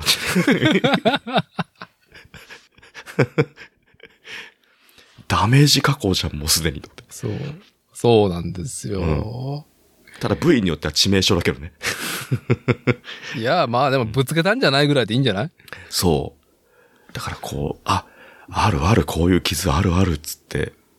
そう。なん,、うんなんかさ、いや、いろんな、その、なんだろうね。その、プラモデルさ、楽しみ方あると思うんですよ。なんか、ね、買う前から検討する、買って箱説明書とランナー眺める、で、いつかどういうふうにつく作ろうかな、組もうかなっていう妄想する、で、実際に始めると。で、途中の段階でも楽しいしさ、うん途中でやめてもいいしさ、色塗っても塗らなくてもさ、ライジンがあるわけだしさ。うん。いや、ここまでちゃんと、ある意味、えーっと、まっとうな1から10まで完成っていうメソッドを、久々にやってね、うん。できて、で、まあ流し込み接着剤とかさ、ウェザリングリキッドなんて最近のマテリアルじゃん。うんうん。めちゃくちゃよくできてんなあ、もうその以前を僕知らないからな、その。だ白豚の接着剤でやってた時の、あの、本当に、もう接時着間剤かかで、るね。接着剤でべっちゃべちゃになりながら、全然くっつかないっていうね。次の工程に行けないっていう。うん。いや、48分の1はね、そう。だから僕もその、新発売されたさ、うんえーっと、M8、なんだったっけ、榴弾砲じゃなくて、うん。自走、自走榴弾砲。理想榴弾砲ね。うん。それ買おうと思ったのね。うん。買おうと思って、うん。あのー俺もオリーブドラブがオリーブグリーンで塗って、うん。やりたいな。このタミヤ48分の 1M4 シャーマンを3時間でね、全塗装で仕上げるメソッドでやろうかなと思ったのね。うんでも、いや違う。俺なんかシャーマン作りてえわと思って、うん。うん。で、シャーマン探したら、うん。ちょっと高くて、うん。そしたらシャーマンの、まあちょっと大砲ごっつくした、あの、装甲もつけて、サスも強化した、あの、強化版後期型、うん ?EGA とか、すげえ安かったから、うん。買って、 EG8 ってちょっと、あの、履体が広い広い。あの、大砲もちょっと長いんだよね。口径が大きくなって立派になって、外部装甲も追加されてちょっとだけね。うんううん。ん。やっぱ一番最初のシャーマンとフォルムはやっぱ比べると違うなっていうのはうんあっ。て。で、作ってさ、で、同じメソッドでやっててさ、あの、やっぱデカール貼るとさ、ぐっとさ、何か、お、リアルってなるじゃんうんうん。あの、ドイツの戦車って結構いろんなさ、あのーどこの戦車、な旅団、旅団か、なんか戦車大隊にいたかとかのさ、デカールがうん2種ぐらい組み合わせがあって、うんうんうん、な豊富なのね、バリエーションが。うん。うんうんわー、M4 シャーマン EG8 のデカール見て笑ったよね。星ペタみたいな。星、ほ中ぐらいの星とでっかい星が、それぞれ2枚ずつあるだけか、みたいなね。 こバカみたいなデカールだなと思いながら。バカみたいなデカールだなって白い星買って。でもさ、貼ってさ、汚したらさ、めちゃくちゃリアルってってなるっていう。高まるっていうね。うんほ、しかも星だなっていうね。あんなでも堂々とね、星を背負えるのはね、もうシャーマンか黒ラウルしかないからね。 そうね。そうね。いやー、だからね、いや、僕からは、あの、今、その、ハマってるっていうのと、なんかね、なんかなんとなく気になってるリスナーの方があったら、ちょっとね、色ぬ塗る塗らない関係なしに一回ちょっとね、色塗らんくっても流し込み接着剤買っとけば、緑豚のね、タミヤの、すぐ組み立てれるからっていうね。うん。マジでピンセットいるよ。ピンセットはいるおじさん、おじさんはね、タミヤのピンセットで、そう、なんかね、そんなに高くないから1000円しないからね、タミヤのピンセット。ピンセットはマジでいる。ピンセットと流し込み接着剤があればね、ゴールできるね。はい。うんすぐにね。で全然ね、それで、ね、超楽しいし。でもあの、なんだかんだあの、普通のし白瓶も使うでしょ使う使う。ねえ。流し、あ、あとあれ、あれもいるいるじゃん。昔のキットとか、ダイ、ダイキャストの土台のやつだと、うん。あの、瞬間接着剤もいいるよね。そうそう、だから、だからま、まあ、やっぱね、新しいことは一個のプラモデルのね、語る上では一個の制御だと思うんで、そのうん、入門者が触る上では。だからやっぱその M8 からやってみたらっていうね。うん。これね、マジで可愛いよ。これ 本当にいや、可愛いと思うよ。すげえ、す、もうこれね、なんだろう、100点。 うん。これが動いてるとこ、ちょっと見てみたいけど、まだ動画とかであんのかなあんのかないや、これあるんじゃない今時。ど、どっかの戦車博物館も他もしてると思うよ、これ。うん。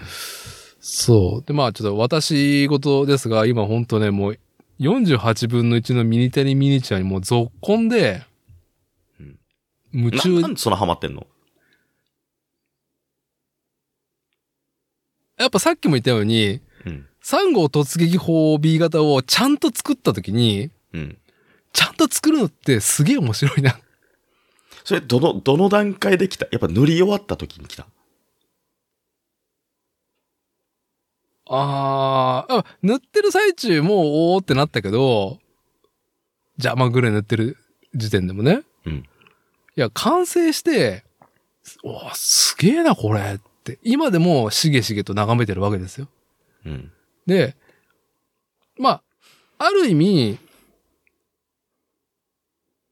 3号突撃砲のシリーズを全部作ろうかなと思ったけど、うん。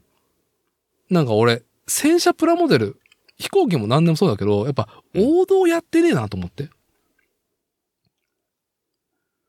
タキイガーングタイガシャーマーンを、そう、作ってみたうんこと。が、ね、やっぱ人生で初だったし、去年。え、ジャーマンぶってるんだったらティーガーって言った方がいいんじゃないのだから、今、タイガー1の後期生産型を作ってるんですよ。おおーで、あの、この小林玄文氏の漫画うん。黒騎士物語だったりとか、うん。このパンツァーうん4と、か、これ小学生の時からうちに転がってたな、親父が買ってきてね。で、ホビージャパンも転がってたと。ー。うん。で、いや、散々子供の頃から見てんの。うん。なんか、漫画でもそうだし、うん。その、模型師でも見てきて、散々みんな作ってるじゃん。王道を。うん。で、まあ、まあ、ほえーって見てるぐらいじゃん。自分にはできないなっていう。うん。うん。今、48分の1だったら、俺、結構ちゃんと作れそうだなっていう予感がして、うん。うん。王道をちゃんと作ってみたいなっていう欲が爆発してるんですよ。ついに向き合う、向き合う時が来た。向き合う時が来た。だから、あの、エアブラシでさ、うん。あの、なんか明細も書いちゃったりとかしようかなと。こういうやつね。こういう、こういうこういうやつこういう、こういうの、こういうのって何なんだよってね。だから、そう、カラーも揃えて、で、しかもさ、なんか、サクサク作れて、仕上がってきたんだけど、あれ、タミヤのホームページの48分の1の、うん。まあ、箱絵からそうなんだけど、うんあれ違うくないって、なんか、あれ、ディティールねえじゃん、かけてないって思ったのね。うんうん。あのさ、ドイツ選手さ、なんかあの、こう、なみなみになったさ、うん。この走行面があるの、わかるなんかこう、てんてんてんてんてんてんってこう、ざ、すなんか、ざザラザラになってる。だんだあんはいになはいる。はいはいはいはいはい。うん。あれ。うん。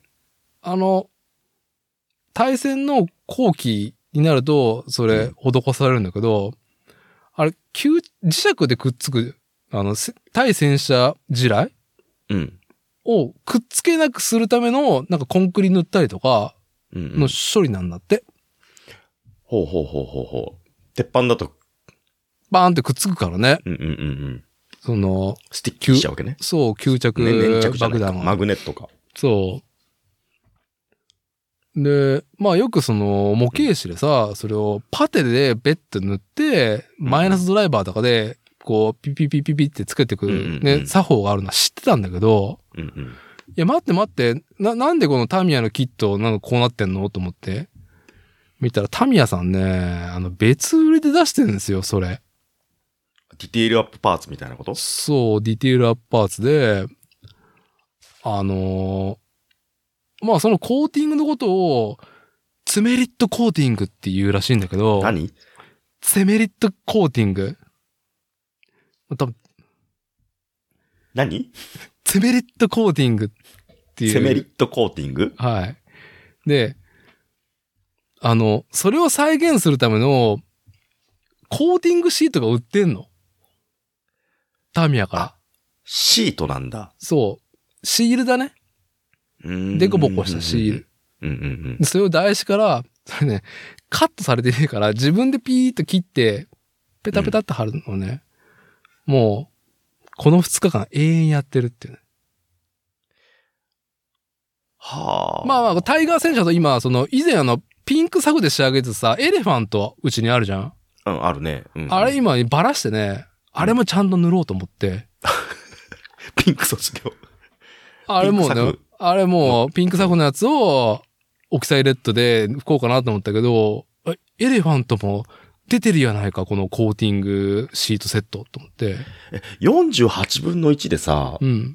スサフまたもう一回塗ってとかやってるとさ、結構熱くなっちゃわないですか戦車だから大丈夫。戦車だから大丈夫。そうだった。そうだったね。戦車だから大丈夫。早かったな、今。はい すいません。そうでしいいた。戦車でした。いや、それぐらいカジュアルだからさ、うんああの、いだやん、だん、だんだん今なんかその、このさ、iPad の画面越しに見てるダーティーがさ、うん、なんかこう、あれそれ、戦車の中にいるのってあ今ね、車の中で収録してますからね、定例でね、私は家族に配慮して。フューリーかよと思ったもん。ちなみにさ、ブラッド・ピットのフューリーは見たフューリー見た。フューリー見た見たあの、すげえ昔だけど、見直してないけどね。すげえいや、昔。そんなみんな、俺、俺がなんか、なんかね、語弊、なんかまあ僕の所感ですよ。うん、見直すほどの映画ではないなっていう。うん。なんか、何なんだろう、これっていうね、後半。うん。なんか、ブラッド・ピットの映画によくある、尻つぼみ感がすごいなっていう。ああ。なんかね、あれ、キング・タイガー、ね、必死になるとこまではすごい盛り上がったんだけどなと思いうなんうがら。んうん。はい。ね。そう、まあ、はい、ちょっと、この、タミヤの48分の1ミリタリーミニチュアシリーズ。いや、これね、マジおすすめなんで、なんだろうね。うん、接着剤使うプラモも気になってるな、スケールモデル気になってるなって方だったら、いやー、シリアスになるところそうないからさ。安いしね。そん安ないバカ高くないしね。1000円台だもんね。 !1000 円台2000円出せ買えるもんね。買える。2000円、だって割引聞いて2000円出したらいい方だからね。うん。高い方のキットだからね。すごいね。いいですよ。うん。はい。おすすめなんで。はい、まあでも多分 M8 は今多分、うん。まあタミヤさんもね、考えあってね、この M8 のこのコミカルで、コンパクトで、え作るのもそんな、どうだった作ってみて。んなんか、なんか山はあった山、うん。いや、もうぼ、でも初めてだったから全部山でしたよ。ああ、そうか。うん。けど、なんだろう。ちょうどいいやりごたえ。流し込み接着剤でうん。使って作ったといえば、なんか、フィギュアぐらいだった今までミリタリーミニチュアの。そうっすね。おじさんばっかでしたね。兄貴たちばっか り。兄貴たちばっかですね。流し込み、そうですね。か、まあ、補修で使うぐらいだったもんな。うんうんうんうんう。うんんなるほどね。だから、まこっちが、まこっちさんが初めて、スケールモデルを挑戦したキットっていうことになるね。うん。カーモデルもそんな作んないしね。カーモデルもスナップフィットのやつとかも作ったんだっけああ、そう。ちょこっとでもつく、でもそんなに、こんなにガシガシ使うのは初めて。ああ、そう。うん。どうでしたか改めて。えくっつくなってこと えどういうことくっつくなっていうか、いや、作ってみて さ。 まあさっきも楽しかったとは言ってたけど、あ、ちょうどいい。ちょうどいい。ちょうどいい。あのね、すなんだろう。あの、そ、それぞれにちゃんとクライマックスが待ってるよね。ああ、そうだね。ここまでで一はい、山っていうのが、うんうん。うん。ちゃんと区切りよく来て、最終的に形になる感じ。うん。うん、今日ここまでってところで、割とね、うん、ちょっとずつやってもね、満足感が高いね。うわーってなるよね。なるなるなるなる。うん。なんならこれ一個くっつけて休憩とかでもいいし、みたいな、それぐらいなカジュアルな気持ちでやってたし、はい、はい、は塗り分けして最終的に組み立ててってところを考えなくていいってところが大前提であったから、い。うん。うん。だから気楽だったのかもしんないですけどね。はい。うん。とりあえず、形にして、サフ吹いて、うん。って考えてるから、うん。まあ、気楽でしたね。はい。まあ今ね、あの、うん。クレオスの回転台に M8 の自走榴弾、戦車かほうん。榴弾砲だったっけうん。中に、ね、20分1のお姉さんがね、うん。なんかあ入りの、込んで。狭いから入 れない。うん。はいねスケールがちっちゃいからね、あの、なんだろう。例えばさ、同じ35分の1の、うん。ね、同じスケールの、まあ、例えば戦車と、まあ、兄貴を並べるとう、ん様になると思うんですけど、やはっぱスケール違いを並べる、さ、い。うん。ね、こう、見立ての世界も面白いじゃん。うんうん。そういう意味では、このコミカルさが、この小ささが結構、いいなみたいな。そうね。ノンスケール感はあるね、M8 は。うん。実際の戦車としてもふざけたサイズ感だもんね。なんか、君は戦闘車両としての仕事は本当にあるんだろうかっていう、うう。んん、なんか疑え、問。どん、どんだけ飛ぶのって。 それね。君のさ、 射程範囲どこよみたいな。 そんな感じがしちゃうね。なんか、ね、あの、ピックアップトラックの、ね、荷台に詰めそうな方ですよね、それっていう。なんか、ちょこんとね。まあ、す一応、履体、キャタピラだから、走破性はいいと思いますけども。これがでも現場、ね、最前線までポ突撃してきてさ、うん。ね、グレポンポコポコポコポコ打ってきたら、まあ、凶悪だけどね。そうね。はい。ドッカンドッカン来たら。でも車高は高いもんね。撃たれちゃうよね。足むき出しだしさ。いや、あとね、転びそうっていうね。 転びそう。こうリキャタピラ、履体も幅狭いし、こいつ、あの、その辺でハマって何しに来たってなりそうだなっていう。だから3号の突撃とか見てると、うん。やっぱちょっと安定感に不安を感じるよ ね。まあそこがまあね、あのーなんだろうね、近代っうん。ていうかまあ現代のね、21世紀現行の兵器の、まあその最新テクノロジーの洗練されたものうん。にはない、なんか間に合わせたなっていうただまいが。うん。うん。いいなって思うなんか、、現場に来ても、ね、こう、両手上げてさ、白旗振ってさ、うん。話せばわかるっつったら止まってくれそうじゃ ん。M8。 今がちゃったらね。 3号さ、絶対話通じなそうじゃん。 突撃してくる よ。止まらない。聞かれるじゃん。突絶、対。突してくる、絶対。なんだろ、打ちながら走ってくるじゃん。はい。まあね。それぐらいのちょっとね。うんまあ、初感、初感で。はい。ちょっとあの、ネットフリックスオリジナルになってしまったさ、うん。その、デボーションの話をさ、うん。したいと思いますけど、どう一回休憩しますか、そうですね。ちょっとおかわり持ってこようかな。はい、はい。下そうなんで。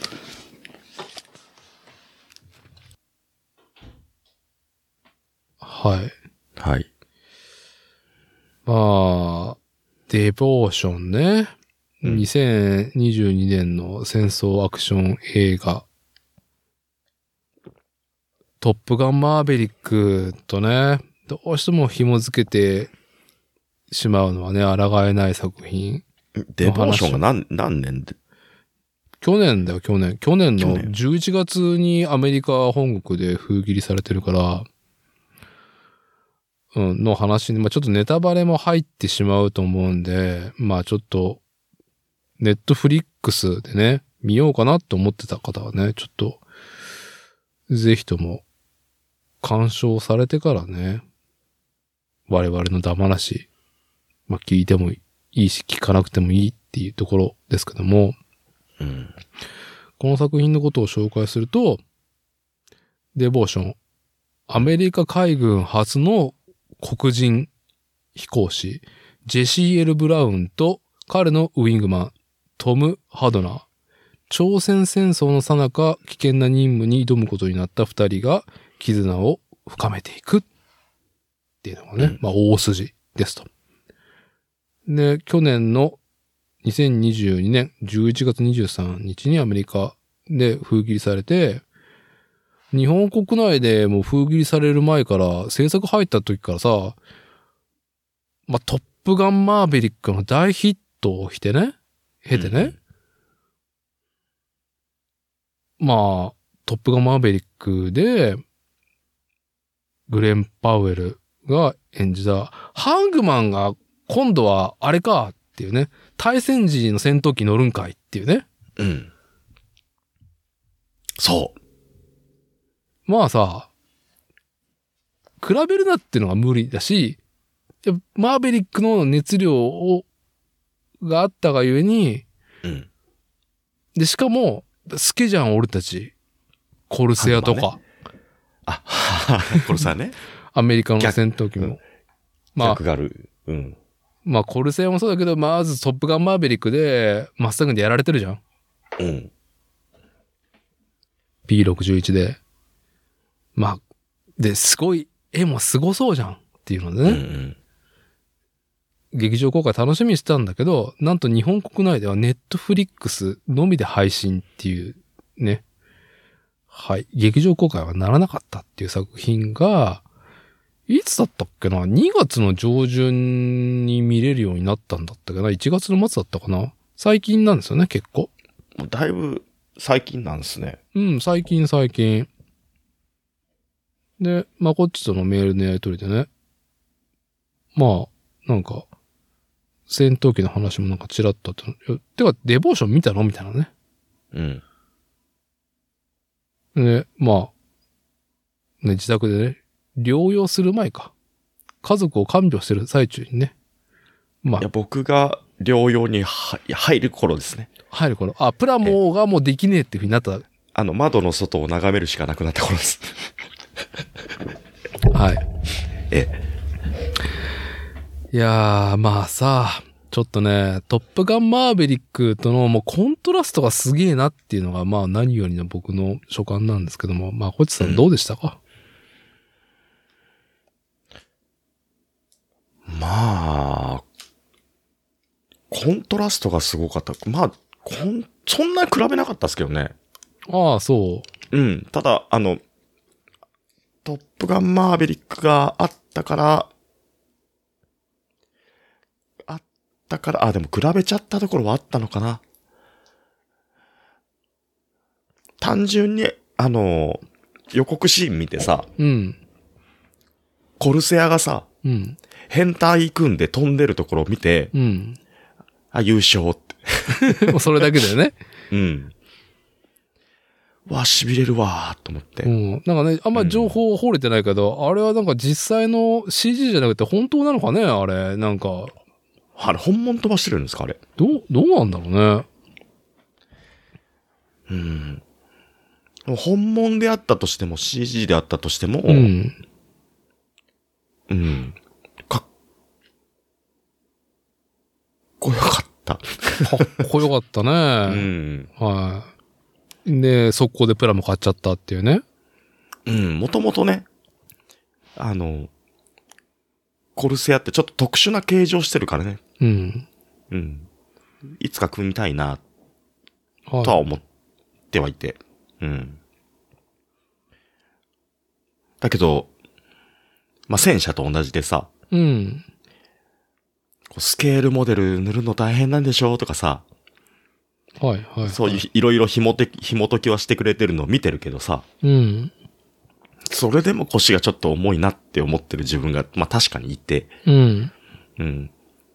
そうそう、そんな中、あれ見て、で、戦車もちょっと作り始めて、うん。からのデボーションだったからすぐ買いに行ったよ ね。同じ同じっつって。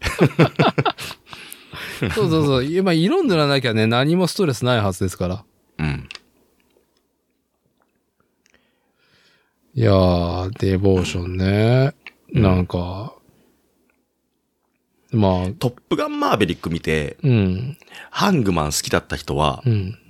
もうね、多分ね、好きだと思うよ、この映画。まあ、ね、うん。ハングマン、グレン・パウエルを遺憾なくめでれる上に、そうだ、なんかね、まあ、トップガンマーベリックとコントラストってつい言ってしまう僕なんですけど、うん。やっぱりトップガンマーベリックはさ、もうフィクション、スーパーフィクションじゃん。うん。に対して、デボーションは史実。史実。で、トップガンマーベリックのグレン・パウエル、うん。ハングマンは、うんクソ煽ってくる、顔面からね、煽ってくる、ね。でも憎めないっていう愛されキャラ。で、あの、腕はね、本当にもうトップエースっていう。うん。と、全然真逆だもんね、このデボーションのグレン・パウエル。まあ、紳士だよね。うん、クソ紳士だよね。うん。あんなにスマート、だからさ、もう本当に憧れる男としてのスマートさ。うん。主人公って感じだよね。主人公。まあ、その史実とかさ、その、うん。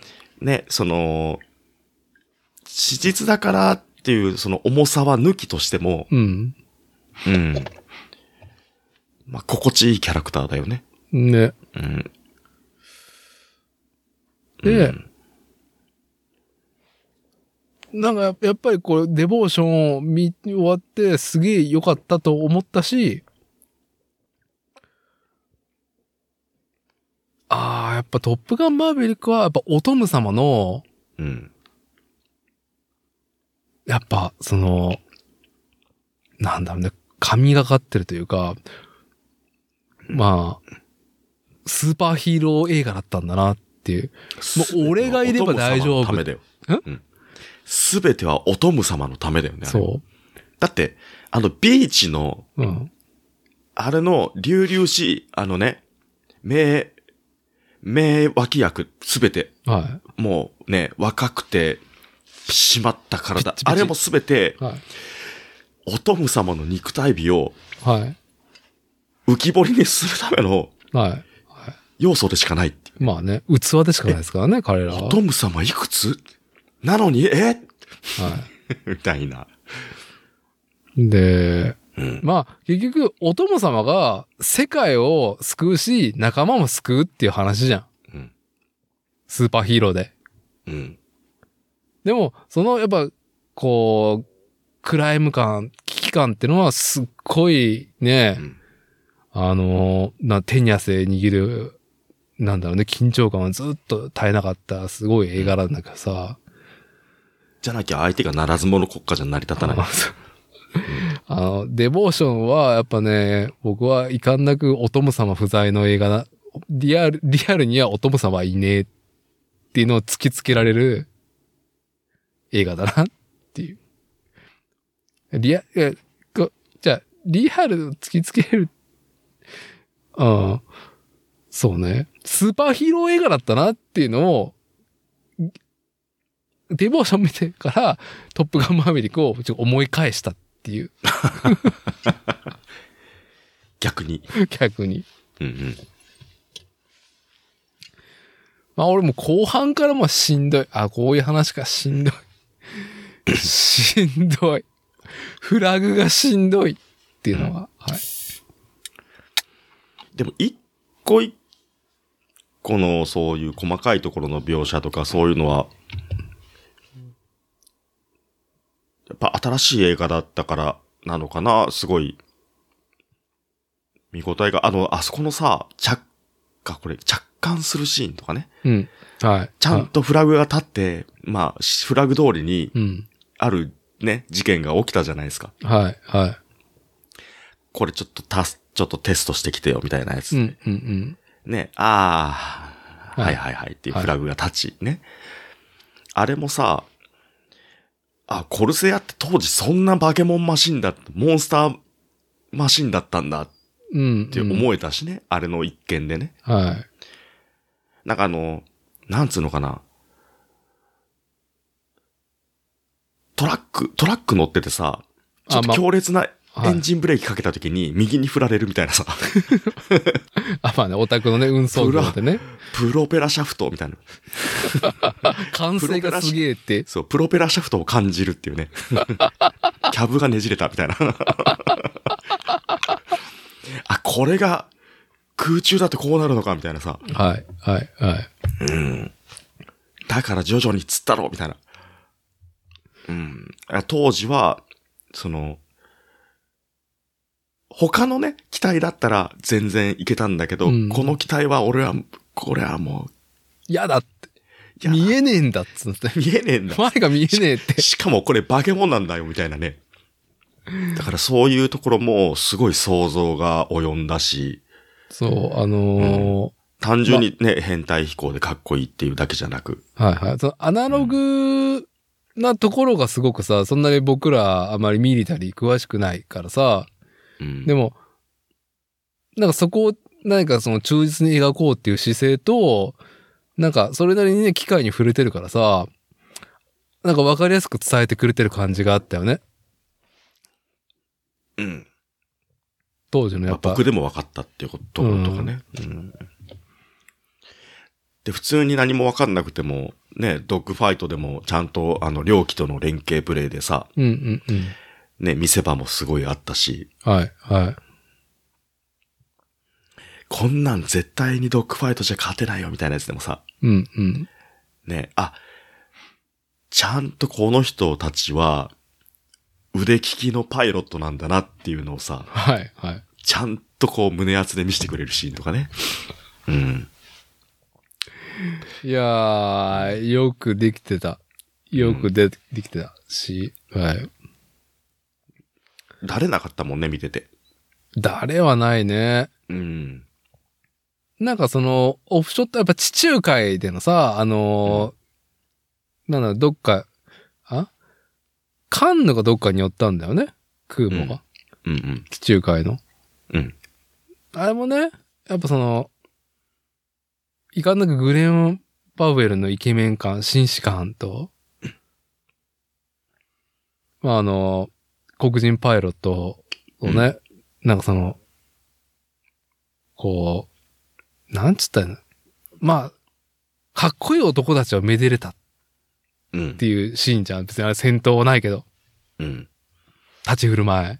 うんうん。あ、いい、うっとりしちゃうな、とうっと思りいしちなゃがうらね。 あの、立ちふ、立ち振る舞いにうっとりしちゃうなっていう。うん。え、フランス語できるのと今か。立ち振る舞い。イケメンみたいな。 イケメン、イケメン。 俺もこう、であれま、はい。あの辺のところで、うんその、ね、あの、ジェシはい、はい。ーが、あ、こういう男なんだっていうところもちゃんとね、そうそうそう。人物像もちゃんと深掘りされてくるしね。はい、はい。うん。いやー、よかった。おもう本当に、やっぱり、ハングマン間違ってなかったよ。ハングマンじゃねえけどなっていうね。はい。あの、ハングマン多分ね、ちょっと不器用だった。 まあ引きずられてる、マーベックに。こっちゃにするなって いうね。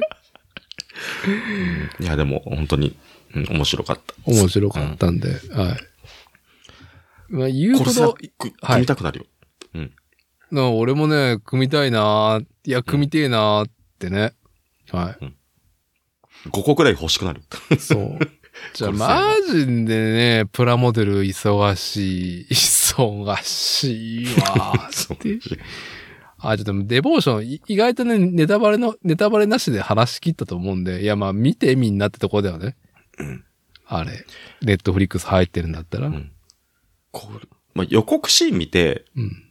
ね、決めればいいと思うよ。で、多分、まあ、もともとね、その、すもういっぱい作ってる人とか、ね、もともとそっちに詳しい人だったら、うん。 ふーんってなるかもしれないけど、僕ぐらいの温度感の人だったら多分殺せ屋買いに行くよ。で、これい、や、いやたあと、や、多分や、ヤナッチは、やっぱハングマンいいわってなる。うん、ヤナッチだったら多分、うんいや、ハングマン来たよ、つって。案外見たよ。うんいやー、まあね、まあある意味、その、コルセア買ってきて、コルセア組む前にもう一回デボーション見て高めてもいいぐらいだよね。ああ、そうね。はい。見ながらぶ、ぶんどどしてもいい。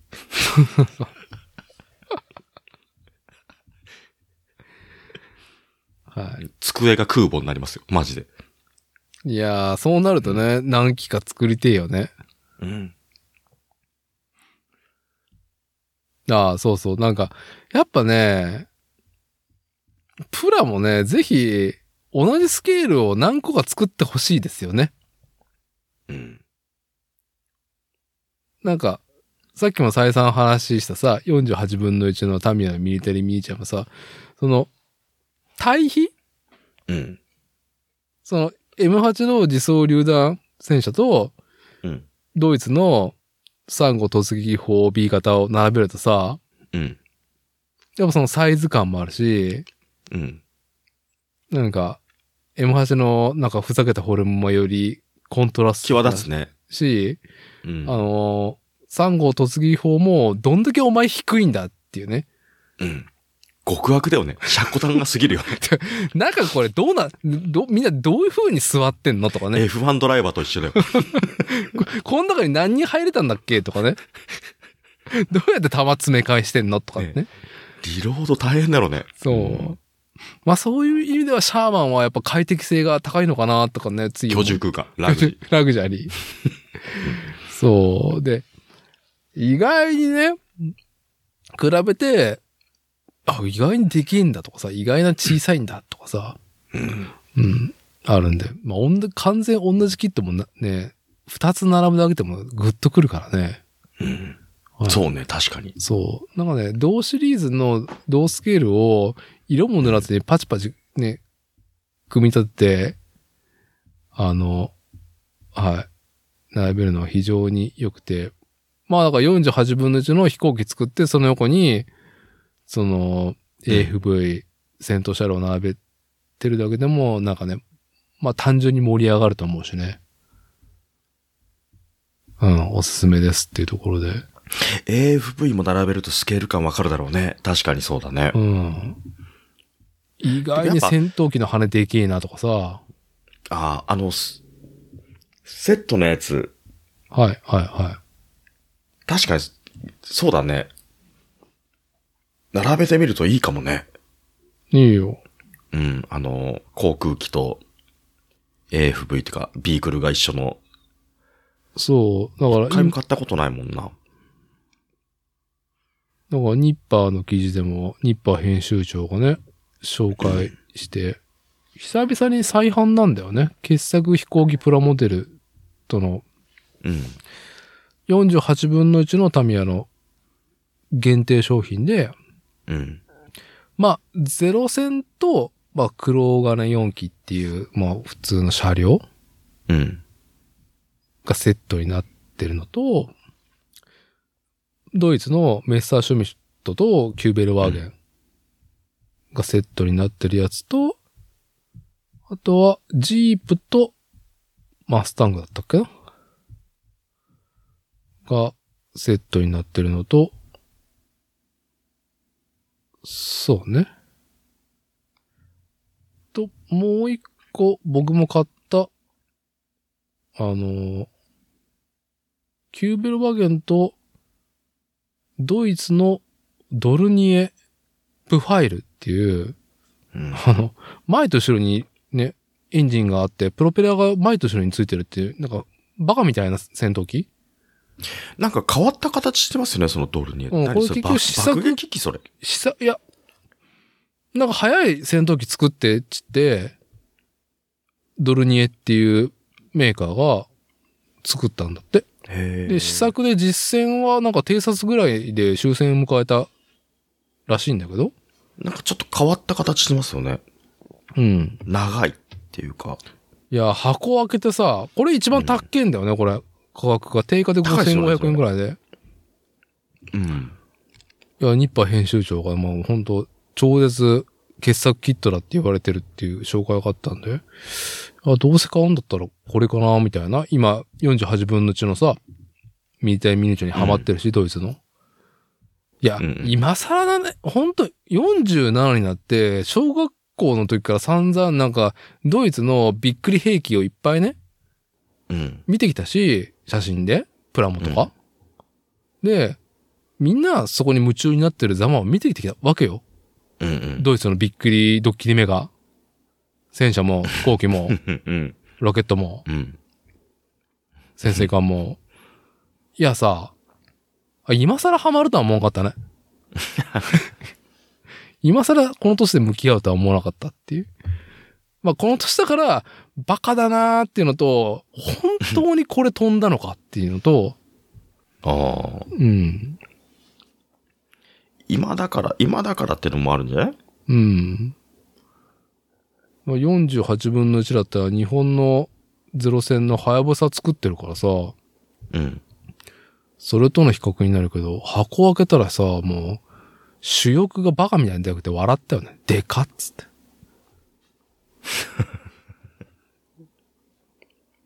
そう、全然話は変わるんだけどさ、はいはい。マゴッチは、プレミ、うん。プレミアムバンダイさ、うん。最近だと、あの、30 minutes sisters のうん。なんとかでありますキャラを買ったぐらい買ったぐらい。プレミアム版体僕そんなにつ細かくチェックしてないです。なぜなら、はい。精神衛生上良くないから。それは何それはいつぐらいにどう気づいたの精神衛生上良くないっていうのはでもともと僕そんなにガンダムにうん。強くないし敏感じゃないから、うん。そこは救いだと思ってるんですけど、はい。もう30ミニッツシスターズのリリ、リリネルとララネルの時に、うん。 あ、これはダメだと思った。この波に乗ったら、あの、何オースの、あの階段を血まなかになって駆け上ってくるおじさんと一緒になっちゃうと思っど、どういうことて。危ない。上心きつらんの僕には無理だ話それそれぐらいのポテンシャルを秘めてるけど、うん。子供と一緒にそれはできないと思って、ちょっと降りようと思って。見たら、気持ちが、悪くなる。 気持ちが悪くなるって言っちゃいかんね。あーまあ良くないと思う。まあ、そだからのその前にバンダイスピリッツの、その限定商品が、ばかりを、そうのん展開しているプレミアムバンダイの話をする前に、あの、うん。プラモデルのうん。プレミアうん。状態だよね。うん。うん。うん。人気なものが、発売日にこのポッドキャストでもね、並ば、話したけどね、並んで買ったとかさ、うん。並ばないと買えないとかさ、うんうんうん店頭で見たことねえよとかさ、うんネットで転売されてるのしか見たことないとかさ、新しいキットは。まあコロナ禍もあって、うん。すご、すごもり需要でそういうのが続いてたんだけど、うん。あのー限定で希少だから欲しいっていうところに引っ張られすぎではなかろうか、俺って感じるときあるよね。もともとうん。欲しいと思ってたものに関してだったら、うん。欲しいが加速するけど、うん。もともと触手が動いてないものだったら、うん。限定でも動かない。ああ、そうん。そもそもスタートラインに立ってないっていう状態になる。う。けどまあそうはい。さ、先に、その情報を見ちゃうと、うん。欲しいに火がつくとまずいじゃはい、はい。ん。で、僕よりも全然ダーティーの方が、うん。そういうプラモの、そういう拾い上げるアンテナが、す精度が高いから、だからまあね見ると、多分、いろんなものに引っかかると思うんですよ。僕は全然そんなもうザルだから、うん、うん。だからもうたまに朝日屋さん行ったりとか、はい。上司に行ったりして、あ、これ良さそうだなと思って手に取って買ってくるっていうぐらいがちょうどいいんだなっていうふうに思ってる。はい。はうん。だから、例えばだけど、デボーションとか、あと、それこそ48分の1シリーズだったりとか、い。うん。もう思い立ったら吉日みたいな感じで、うんそっからの動きは早いけど、そんなに競争率高くないから変えてるだうん、けうっていう。ん、うん。そこでプレミアムの値段がついてるやつが現れると、まずいんですよ。 出しちゃうから。 出しちゃうから。まあ、まごっちさんはね、どちらかというとアマゾンで、あうの、ん価格低下よりも跳ねてるプレッチのやつを、なんかもう、なんか時間がないから買うっていう方だからね。うん。明日待てば、明日まで待てば、1000円安いよっつっても今日欲しいって言ったらもう1000円払うからって買う買うっはい。て考えちゃはい。う。うん。まあ、それは、ね、本当に、特にね、初老我々の、あとなんか生きてい入れる時間がね、まあ少ないっていうので加速してると思うのね、そういうのは。うん。いやー、なんかね、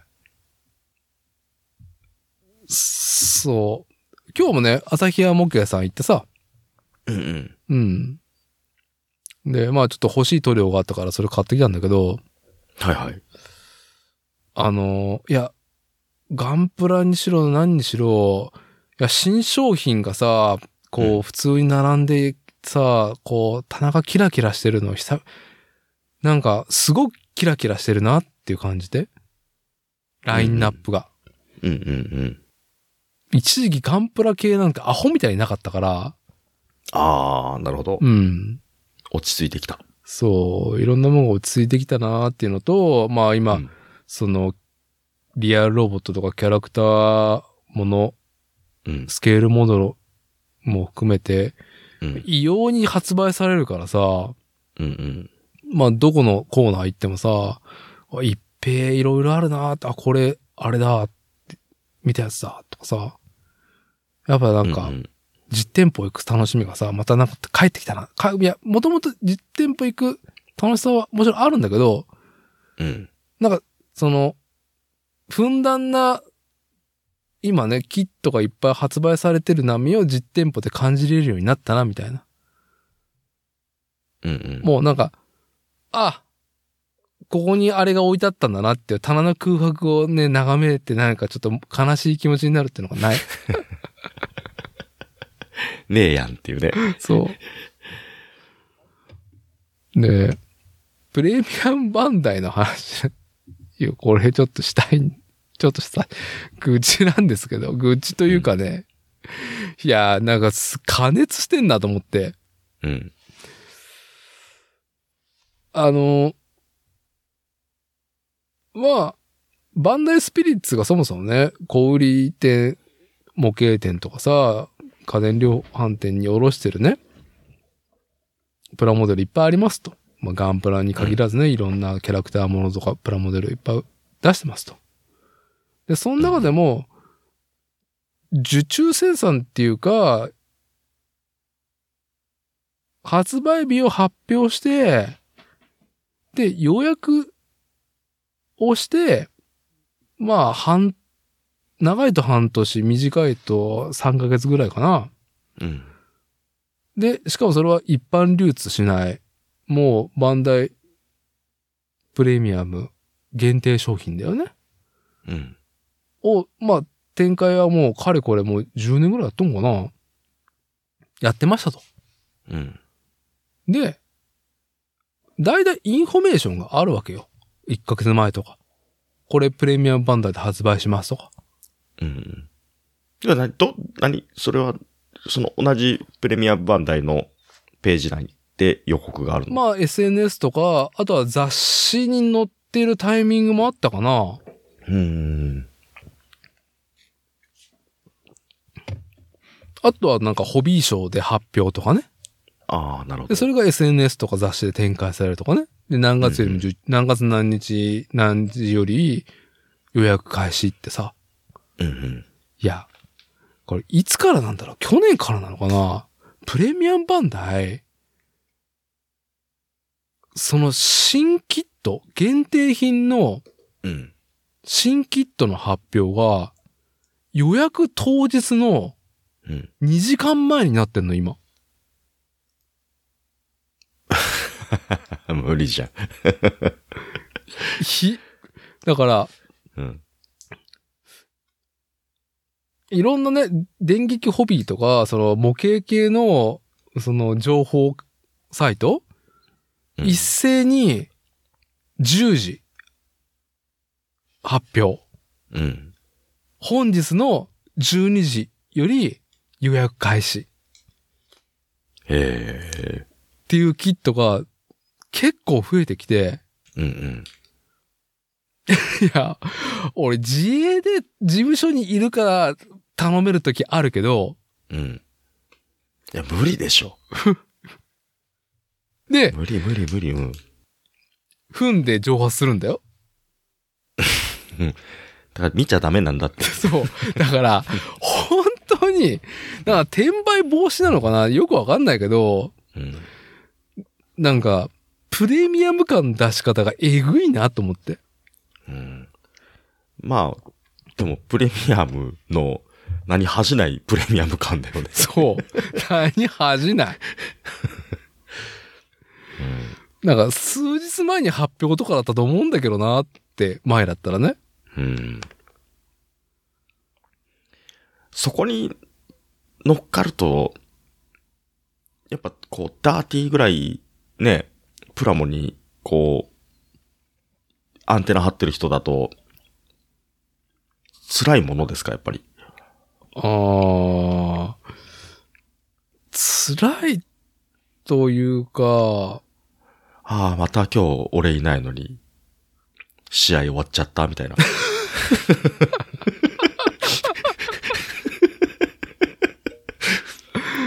俺まだスタートしてねえのに、スタートしてねえのに、みたいな。いやー、ついうん、先日あったのがね、うん。あのー、まごっちはし見てないと思うけど、サンライズのアニメでコードギアスっていうのが2004年5年にあったのね。うんうん。まあ、反逆、反逆のルルルーシュ。サンガルルーシュ、もう超傑作だと思うんですよ。リアルロボット系の、うん。まあ、ガンダムではないところの。うんうん。で、まあ、独特の、その、なんだろうね、えーっと、メカフォーマットだったわけですよ。うん。今なお斬新だと思うん。う。で、それが、あーんとね、主人公の最終形、何をもって主人公かわかんないけど、まあ、最強キャラクターの衝突があって、うん。で、2機のメカが最終決戦するのね。はい。いろいろ回収してって、で、最終仕様でぶつかり合って決着がつくんだけど、その最終仕様の、うーんと、白と赤があるうちの白い方、ランスロット・アルビオンっていうやつが、うん。プレミアムバンダイで、もう、すべて新規金型。なんか何の流用もないもん。へえ。なんかもう、流用品じゃなくなってんの、最近ね、プレミアムバンダイの。なんかさ、なんか仕様外っていう感じじゃん、今度の、今回出るさ、13ミリシスターズも、うん、まあマイチェンじゃねえぞと。そう、なんか、あれ言ってしまえば、30ミリッツミッションズの陸戦型アルトの装備を女の子に着せてるって感じじゃん。うん。でもそれは市販されないよ。プレミアムバンダイで発売ですよっていう風だけど、うん。最近も、もう、超オリジナルのキットが出るのね。うん。で、ランスロット・アルビオンが多分ね、僕2時か3時で買ってんのね。うん。なんとなくのテンションで。うん。よかったな、アニアニメと。うん。うん。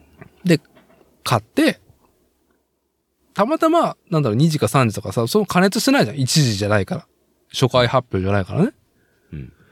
買って、しばらく置いて、ね、今年の生えてからく、なんか、結構塗りたい色もあったから、ちょうどいい白があったから、パールが出たから、塗って組んだら、やっぱすげえキットだなと思って。んめちゃくちゃ、めちゃくちゃ、なんだろう、その、世界観と、そのキャラクターのイメージ出してるなと思って。そうなるとてことは赤が欲しいじゃん。赤が欲しくなるね。赤が爆裂したんだ、じゃあ。赤が、 あの、その日、もう絶対辛いやつじゃん、それ。 12時半ぐらいにさ、昼飯食ってさ、うん。あの、なんか、ツイッター見てたらさ、無事カートに入れれたとかさ、うん。もう事後じゃん。スタートライン、会場入ってねえじゃん。今回は行けたとかなんかあってさ、え、な、なになになになにちょっとなんか信頼感がある、あの、フォローしてる方たちがね、うんプラモデル好きの、が、あ、なんだ、プレミアムバンダイかなみたいな。リンクも貼ってないからさ。で、掘ったらさ、うんその、ランスロット・アルビオンと、もう C を消した赤い方ね、グレン聖典八極主義っていうのが、うん。また新規で、あの、発表されていて、その日。うん。その日の朝10時ね。うん。知らねえよと思って、びっくりして、うん。いや、いやいやいやいや、そんなニュースなかったじゃん。うん。で、プレミアムバンダイもフォローしてんだけど、なんか、表示されてなくて、え、それ白の発売からどれぐらいが相手赤だったの去年の9月に一時が発表だったのね、確か。うんランスロット・アルビオンの。うん。で、先週の平日かなうん。グレン聖典破局式は。はぁみたいな。はぁはぁはぁはぁそ、そんな、そんな、しかも超いいじゃん、これっていうね。出来がいいんだ。あでも、俺も大人だと思いながら、うん2時にしようと思って。うん。でも、もやもやっとしてるじゃん。うん。2時で変えたんだ。いや、違う。結局、なんか、うん。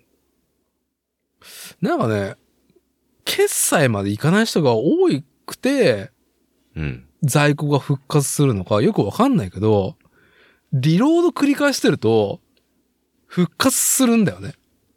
え、何それ決済行く前にタイムアウトしちゃったとか、なんかミスってカートに入れて、決済行かなかったとか、ああ。なのかな操作ミスとか、とかもあるんだろうね。うんあ、また復活してるっていう情報もその日の午後出てきたから、マジかともう。ほんとしんどい、そういうの。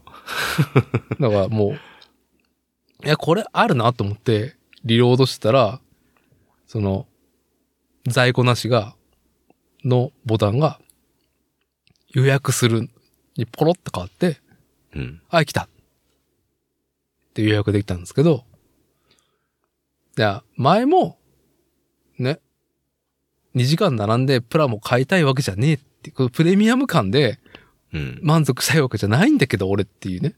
うん。なんか、気づいたらこう、エスエクストリームなものに乗っている感じが嫌だなっていう。あ、でも欲しいものはね、純粋に欲しいものはねう、ん。そうやって行けばいいと思うんですけどね。はそれがやたらめったら、それが矛先向くとしんどいよねっていうところい。でいすよやね。ー、でもね、なんか、でもプレミアムバンダイって全部さ、うん。その矛先の対象になり得るものが揃うわけじゃん。基本的には。あーそうでもい。どうだろう。なんか個人的にすげえ冷めてる感が生まれてるよ。なんかう、ん。アホードガンプラ作ったのもあるけど、うん。まあ、なんだろう。あの、ロボット作るのしんどい病になってる、今。まあ戦車作ってるからね。あのさ、実はスナップフィットのバンダイのガンプラとかロボットめちゃ時間かかるんだよね。うん。なんか、腕2本で足2本じゃん。うん。また片方作るのかみたいな。ああ。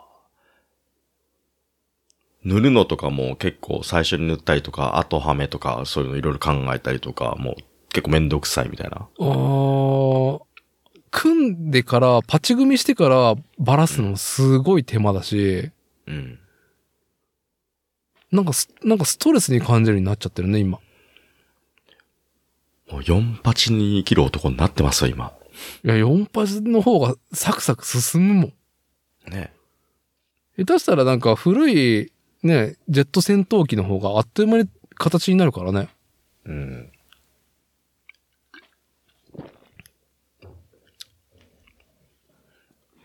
はうん。大丈夫です。境界線機余ってます。い。どうですか いやあの、まこっちの在庫が境界線機余ってるってことですかうちの在庫ですかうん。えそれは世間の在庫の話ですかはい。さあ、新シリーズってどうなりますかね境界線機。あ、でもうちの子はまた見ると思うよ。多分今回の方がね、うん。監督がね、大張先生になったから、あの、昔からリアルロボットアニメーションに関わったね、うんバリッテルでおなじみの大張先生、大張正美さんかな監督が変わるんですよ。なるほど。はい。で、どちらかっていうと、おっさんと、うん。おっさんと、ちょっとひねくれた、こう、釣り目の男が、が主人公っていう感じ。うんうんうん。いや、うちの子も育ってますから、それぐらいやってもらわない と。今日、あの、寝る前にさ、はい。あの、上の子と下の子と僕とで、なんじゃもんじゃやってたんですよ。ななんじゃもんじゃはご存ご存知ですかなんじゃもんじゃって何だったっけあの、すごろく屋のカードゲームなんですけど、はトランプぐらいのカードに、い。うん。モンスターの絵が描いてあるんですよ。ああ、はい。箱屋見たことある。はい。うん。で、モンスターが12種類いて、うん。で、それが各5枚ずつ、まあ、こ、同梱されてるカードセットなんですけど、うん。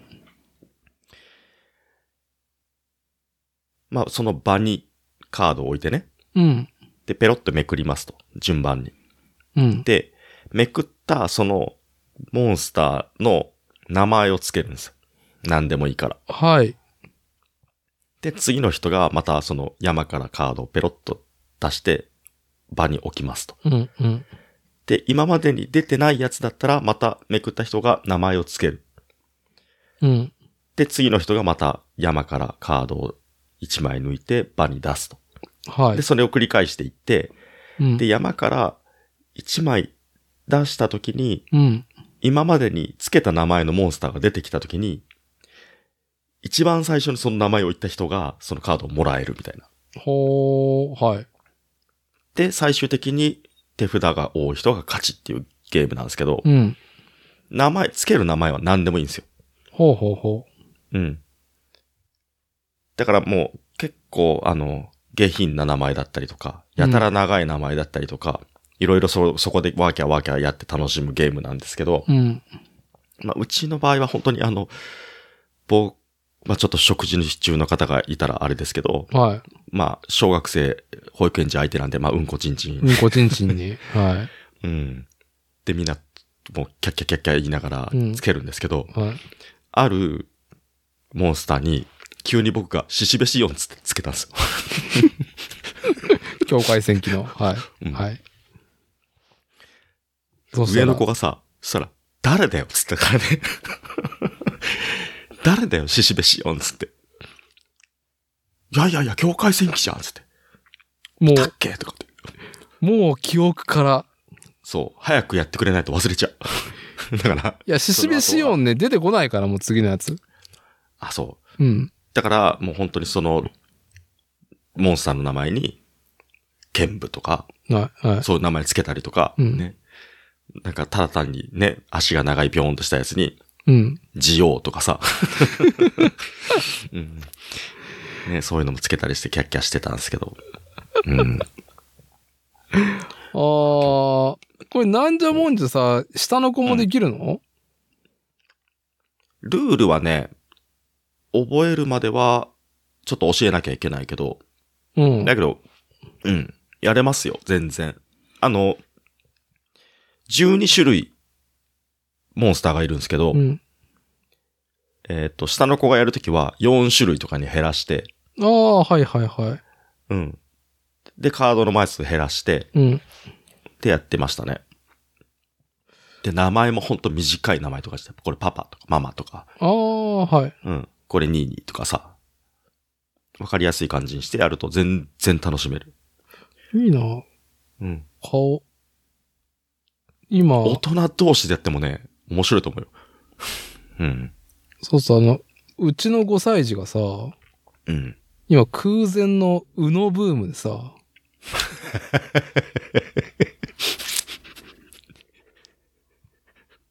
うのやり出すと止まらんくない止まらないよ。1時間なんか速攻で解けるよ。ね。古典ゲーム、強えなって思いながら。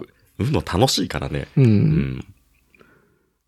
やっと数字をね、見て言えるようになり、はいはいはい。はい。そのゲーム性っていうのをね、ルールをね、踏まえて楽しめるようになってるんで、はうのいいじゃん。い。うん。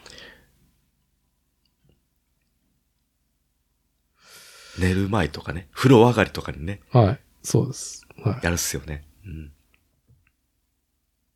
いや、なんじゃもんじゃも面白い。多分ね、うん。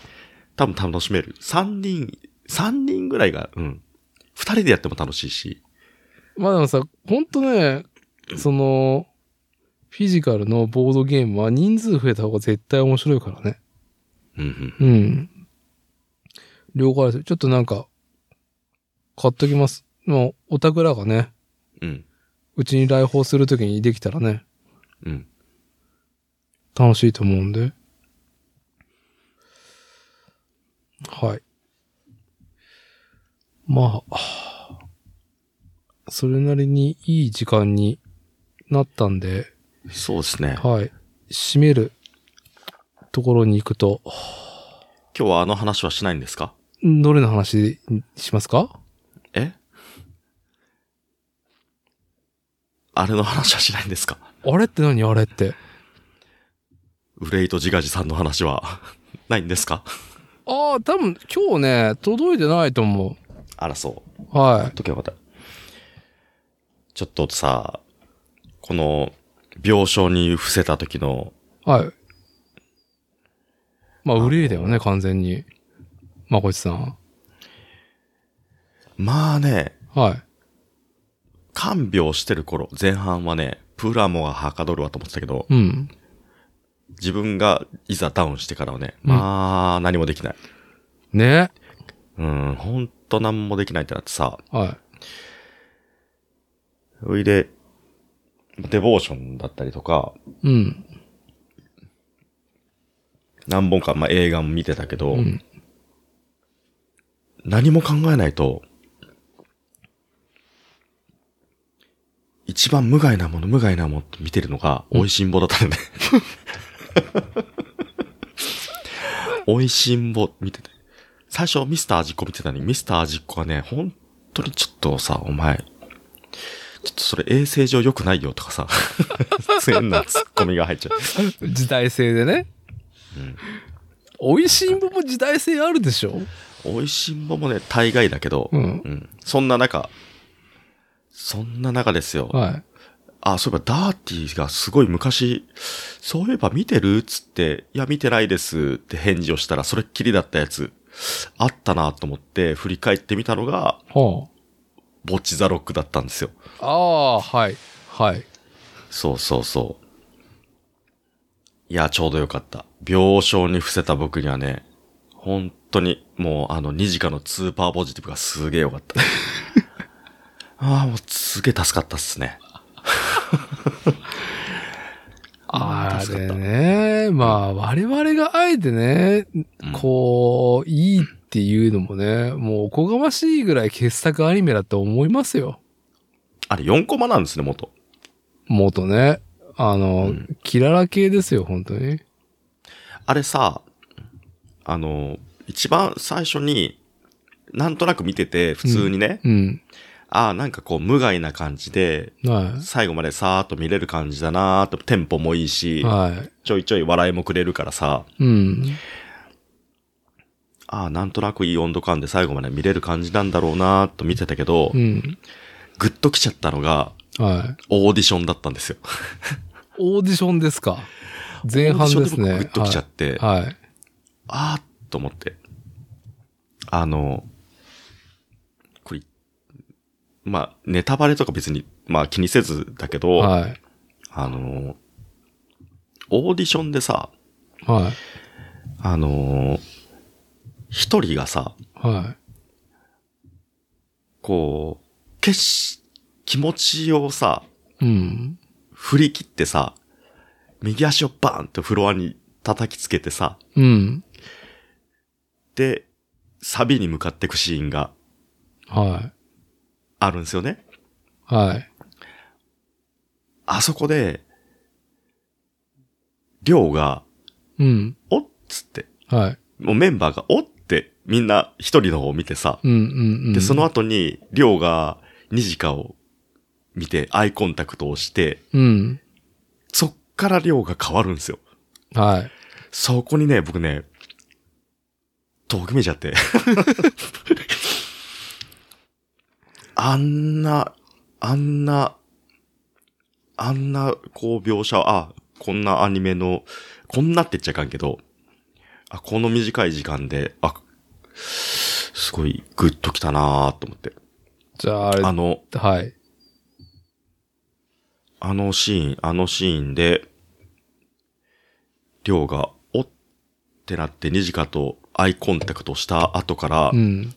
初めて、こう、バンドのメンバーに、背中を預けたプレイに変わるんですよね。うん。はい。で、ちゃんとこう、肩がこうさ、こういうちゃんと自分の演奏をしてるはい。描写になってて、あ、今まではこう、なんていうのかな、フルスイングしてなかったんだなっていう感じで、こう淡々とね、うん音を合わせて弾いてた量が、ああ、ようやく自分の音楽やってるって感じの量になったんだなっていうのを初めて見れたシーンだったんですよね。はええ、量が好きです。そう。あとあの、キクリーさんのい。はい。お酒の飲み方が本当に見てるだけで辛い。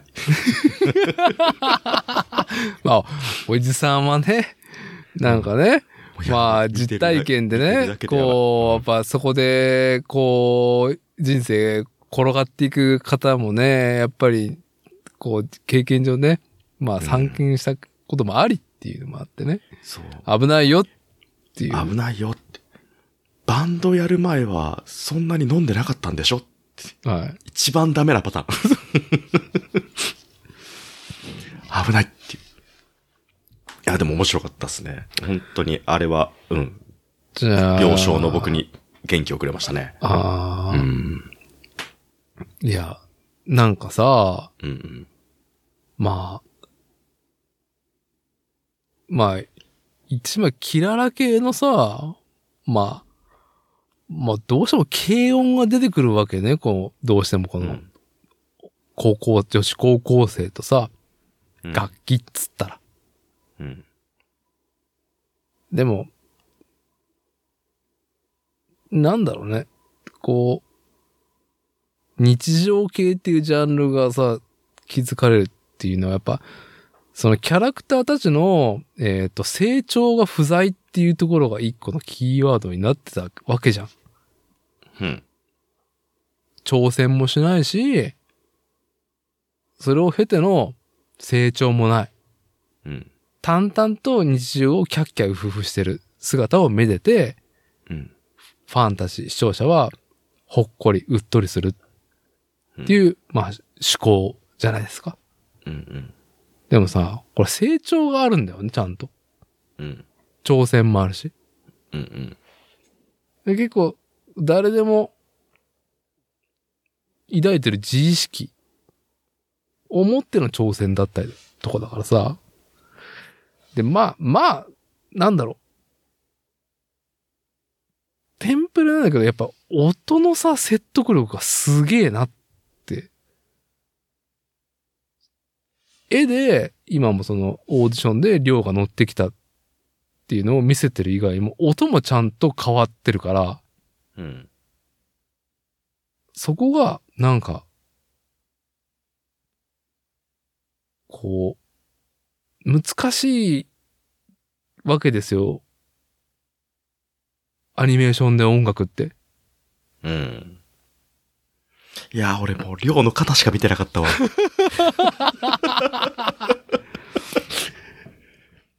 いや、肩が回り始めた。あの、ファーストさ、ライブ台風の時のうん。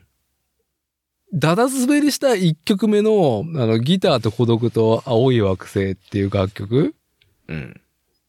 初見で聞いても合ってないっていうのが、そんなに俺もなんか音楽別にうるさくなくてもなんか変だなって感じれるうん。なんかこう、不調和音感があったわけですよ。うんうん。で、その後に、一人がこのままで終わるのは嫌だで、一人のソロからの2曲目入った時の全員がバチピタ合ってるっていうのが、うん。絵もすごいけど、音がちゃんとそうだから、ああ。うわ、うわ、うん。なりましたね。はい。あーあれ、その、台風の日のライブに関してだと、うん。僕ちょっと違った目線で見てて、うん。あれ、その、プレイヤー側のさ、うんまあ、。一人の、その心境が、こ声、言葉で乗っかってくるから、うんそ、の、プレイヤー側の状況っていうのが、まあ、伝わってくるんですけど、はいはいはい。あの心情の描写が何もなくて、音だけで聞かされてたら、うん。ライブっぽくていいなって思っちゃうと思ああ、なるほどね。う。うんなるほどねあの、バチピタの合ってる曲よりもうん、うん多少ずれてる方が、ライブ感あっていいなっ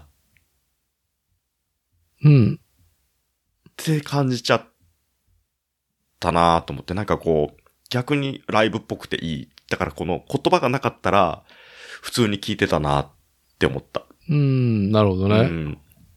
そう。それに、まあそれに対してってわけじゃないけど、やっぱそのオーディションはちょっと、そういう意味では、ちゃんと一人が自分の心境を行動で表して、メンバーがそれを感じ取って、で、メンバー自体のプレイが変わるっていう、そのプレイを見せてくれたから、うん。ああ、りょうかわいいなってなった。なるほど。うんまあ、量に続婚だっていう。うん。今まで、その、要は科目にずっとしてたんだけど、うやっん。ぱその、リズム体、そのベース、だからその、まあ楽器のさ、うん。特有のさ、まあ、バーンと前に出るっていうよりも、うん。どっちかっていうと後ろ、土台を固めるみたいなさ、うん。そういう楽器の特徴もあって、とにかくメンバーと息を合わせたプレイをっていう自分がじゃない、ね、そういう動きだったのがう、ん。初めてバーンって自分が前に出れてる瞬間っていうのが描かれてたなと思って。うん。うん。あの肩のスイングがね、何回見たか巻き戻して。うん。ああ。さっきのファンザじゃないけど、10秒巻き戻して何回した か。何回戻したかマジで。なあ、じゃあ、あれじゃないですか結束バンドのアルバムのカラカラがいいんじゃないですか楽曲。りょうが歌ってるやつ。あ、そうなんですか。いや、結束バンドのアルバム聞いて、うんえって思ったのは、いや、なんか、おっさんだからさ、声優歌ってないと思ったのね。うん。結束バンドの楽曲、メインボーカル北ちゃん、北ちゃんじゃん。うん。あれ声優さんが全部歌ってるっていうのに、ちょっと個人的にひっくり返って、うん。めちゃくちゃうま、うまじゃない。めちゃくちゃ歌うまいじゃん。みんなでも声優の人って歌うまいっすよね。今どういうことになってんのっていう。うん。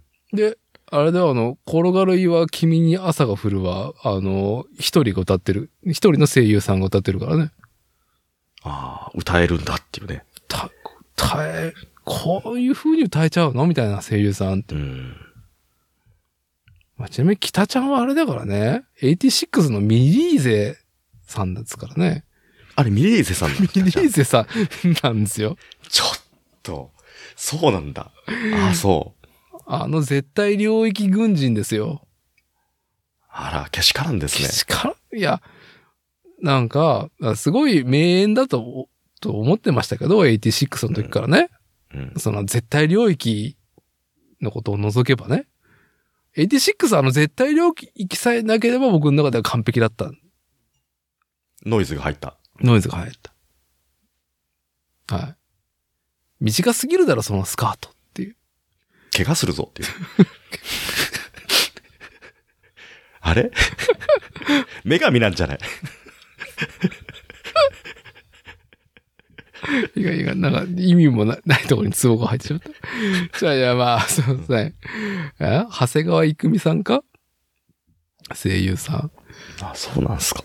まあ、まあ、若い声優さんばっかりなんですよね、今回。うん。いや、歌歌えちゃうのみたいなね。すごいなと思まあいいですね。う。びっくりです。ああ。あ、北ちゃん、レーナなんだ。ああ、そうですか。北アンでしょきたビターンみたいな。はい。ボヘーみたいなね。ボヘ、いや、ボヘたちが。違う。はい。いやー、いやーまあね、ボッチザロックはまあ今結束バンドのアルバムを聴きながら、まあ僕は本編は一応2週半しましたね。うん。じあゃあ、、なんあ、かオーディション、オーディションで、ちょっと、あ、揺れてるところ、揺れてるところ、一瞬ですけど、はあ、前向いたなっていう。あーい い。いいっつって。い。あー、いや、すごいアニメだなって。てか、こんなアニメ作れるようになってんだ。すごいなって。うん。びっくりしました。はい。もう最近は僕はもう結束バンドのアルバムしか聴いてないですね。ずっと。もうこれ以上新しいコンテンツは困ります。困ります。もうなんかいいや、もうなんかもう半数でもう、もう精一杯ですってところで。辛い。はい。 辛い。じゃあ、そんなところで、まあ、はい。はい。バッチリ取り留めもなく、まとまりなく、えー、時間が過ぎていった、はい、回になったと思います、今回。 はい。喉も温まってまいりま した。あの、かすれた声が、しゃがれた声が今全然調子いいじゃねえかみたいなね。ね喋っじてゃあみたら。低い、低い声だとね、大丈夫です。大丈夫ですか。はい。うん。張ると、本当にダメなんです。うん。まあそんなね、病み上がり、えー、直後にですね、リモート収録、まこいちさん、お付き合いありがとうございましたってところで、いや、こちらこそ、はい。今回は以上となります。ありがとうございました。ありがとうございました。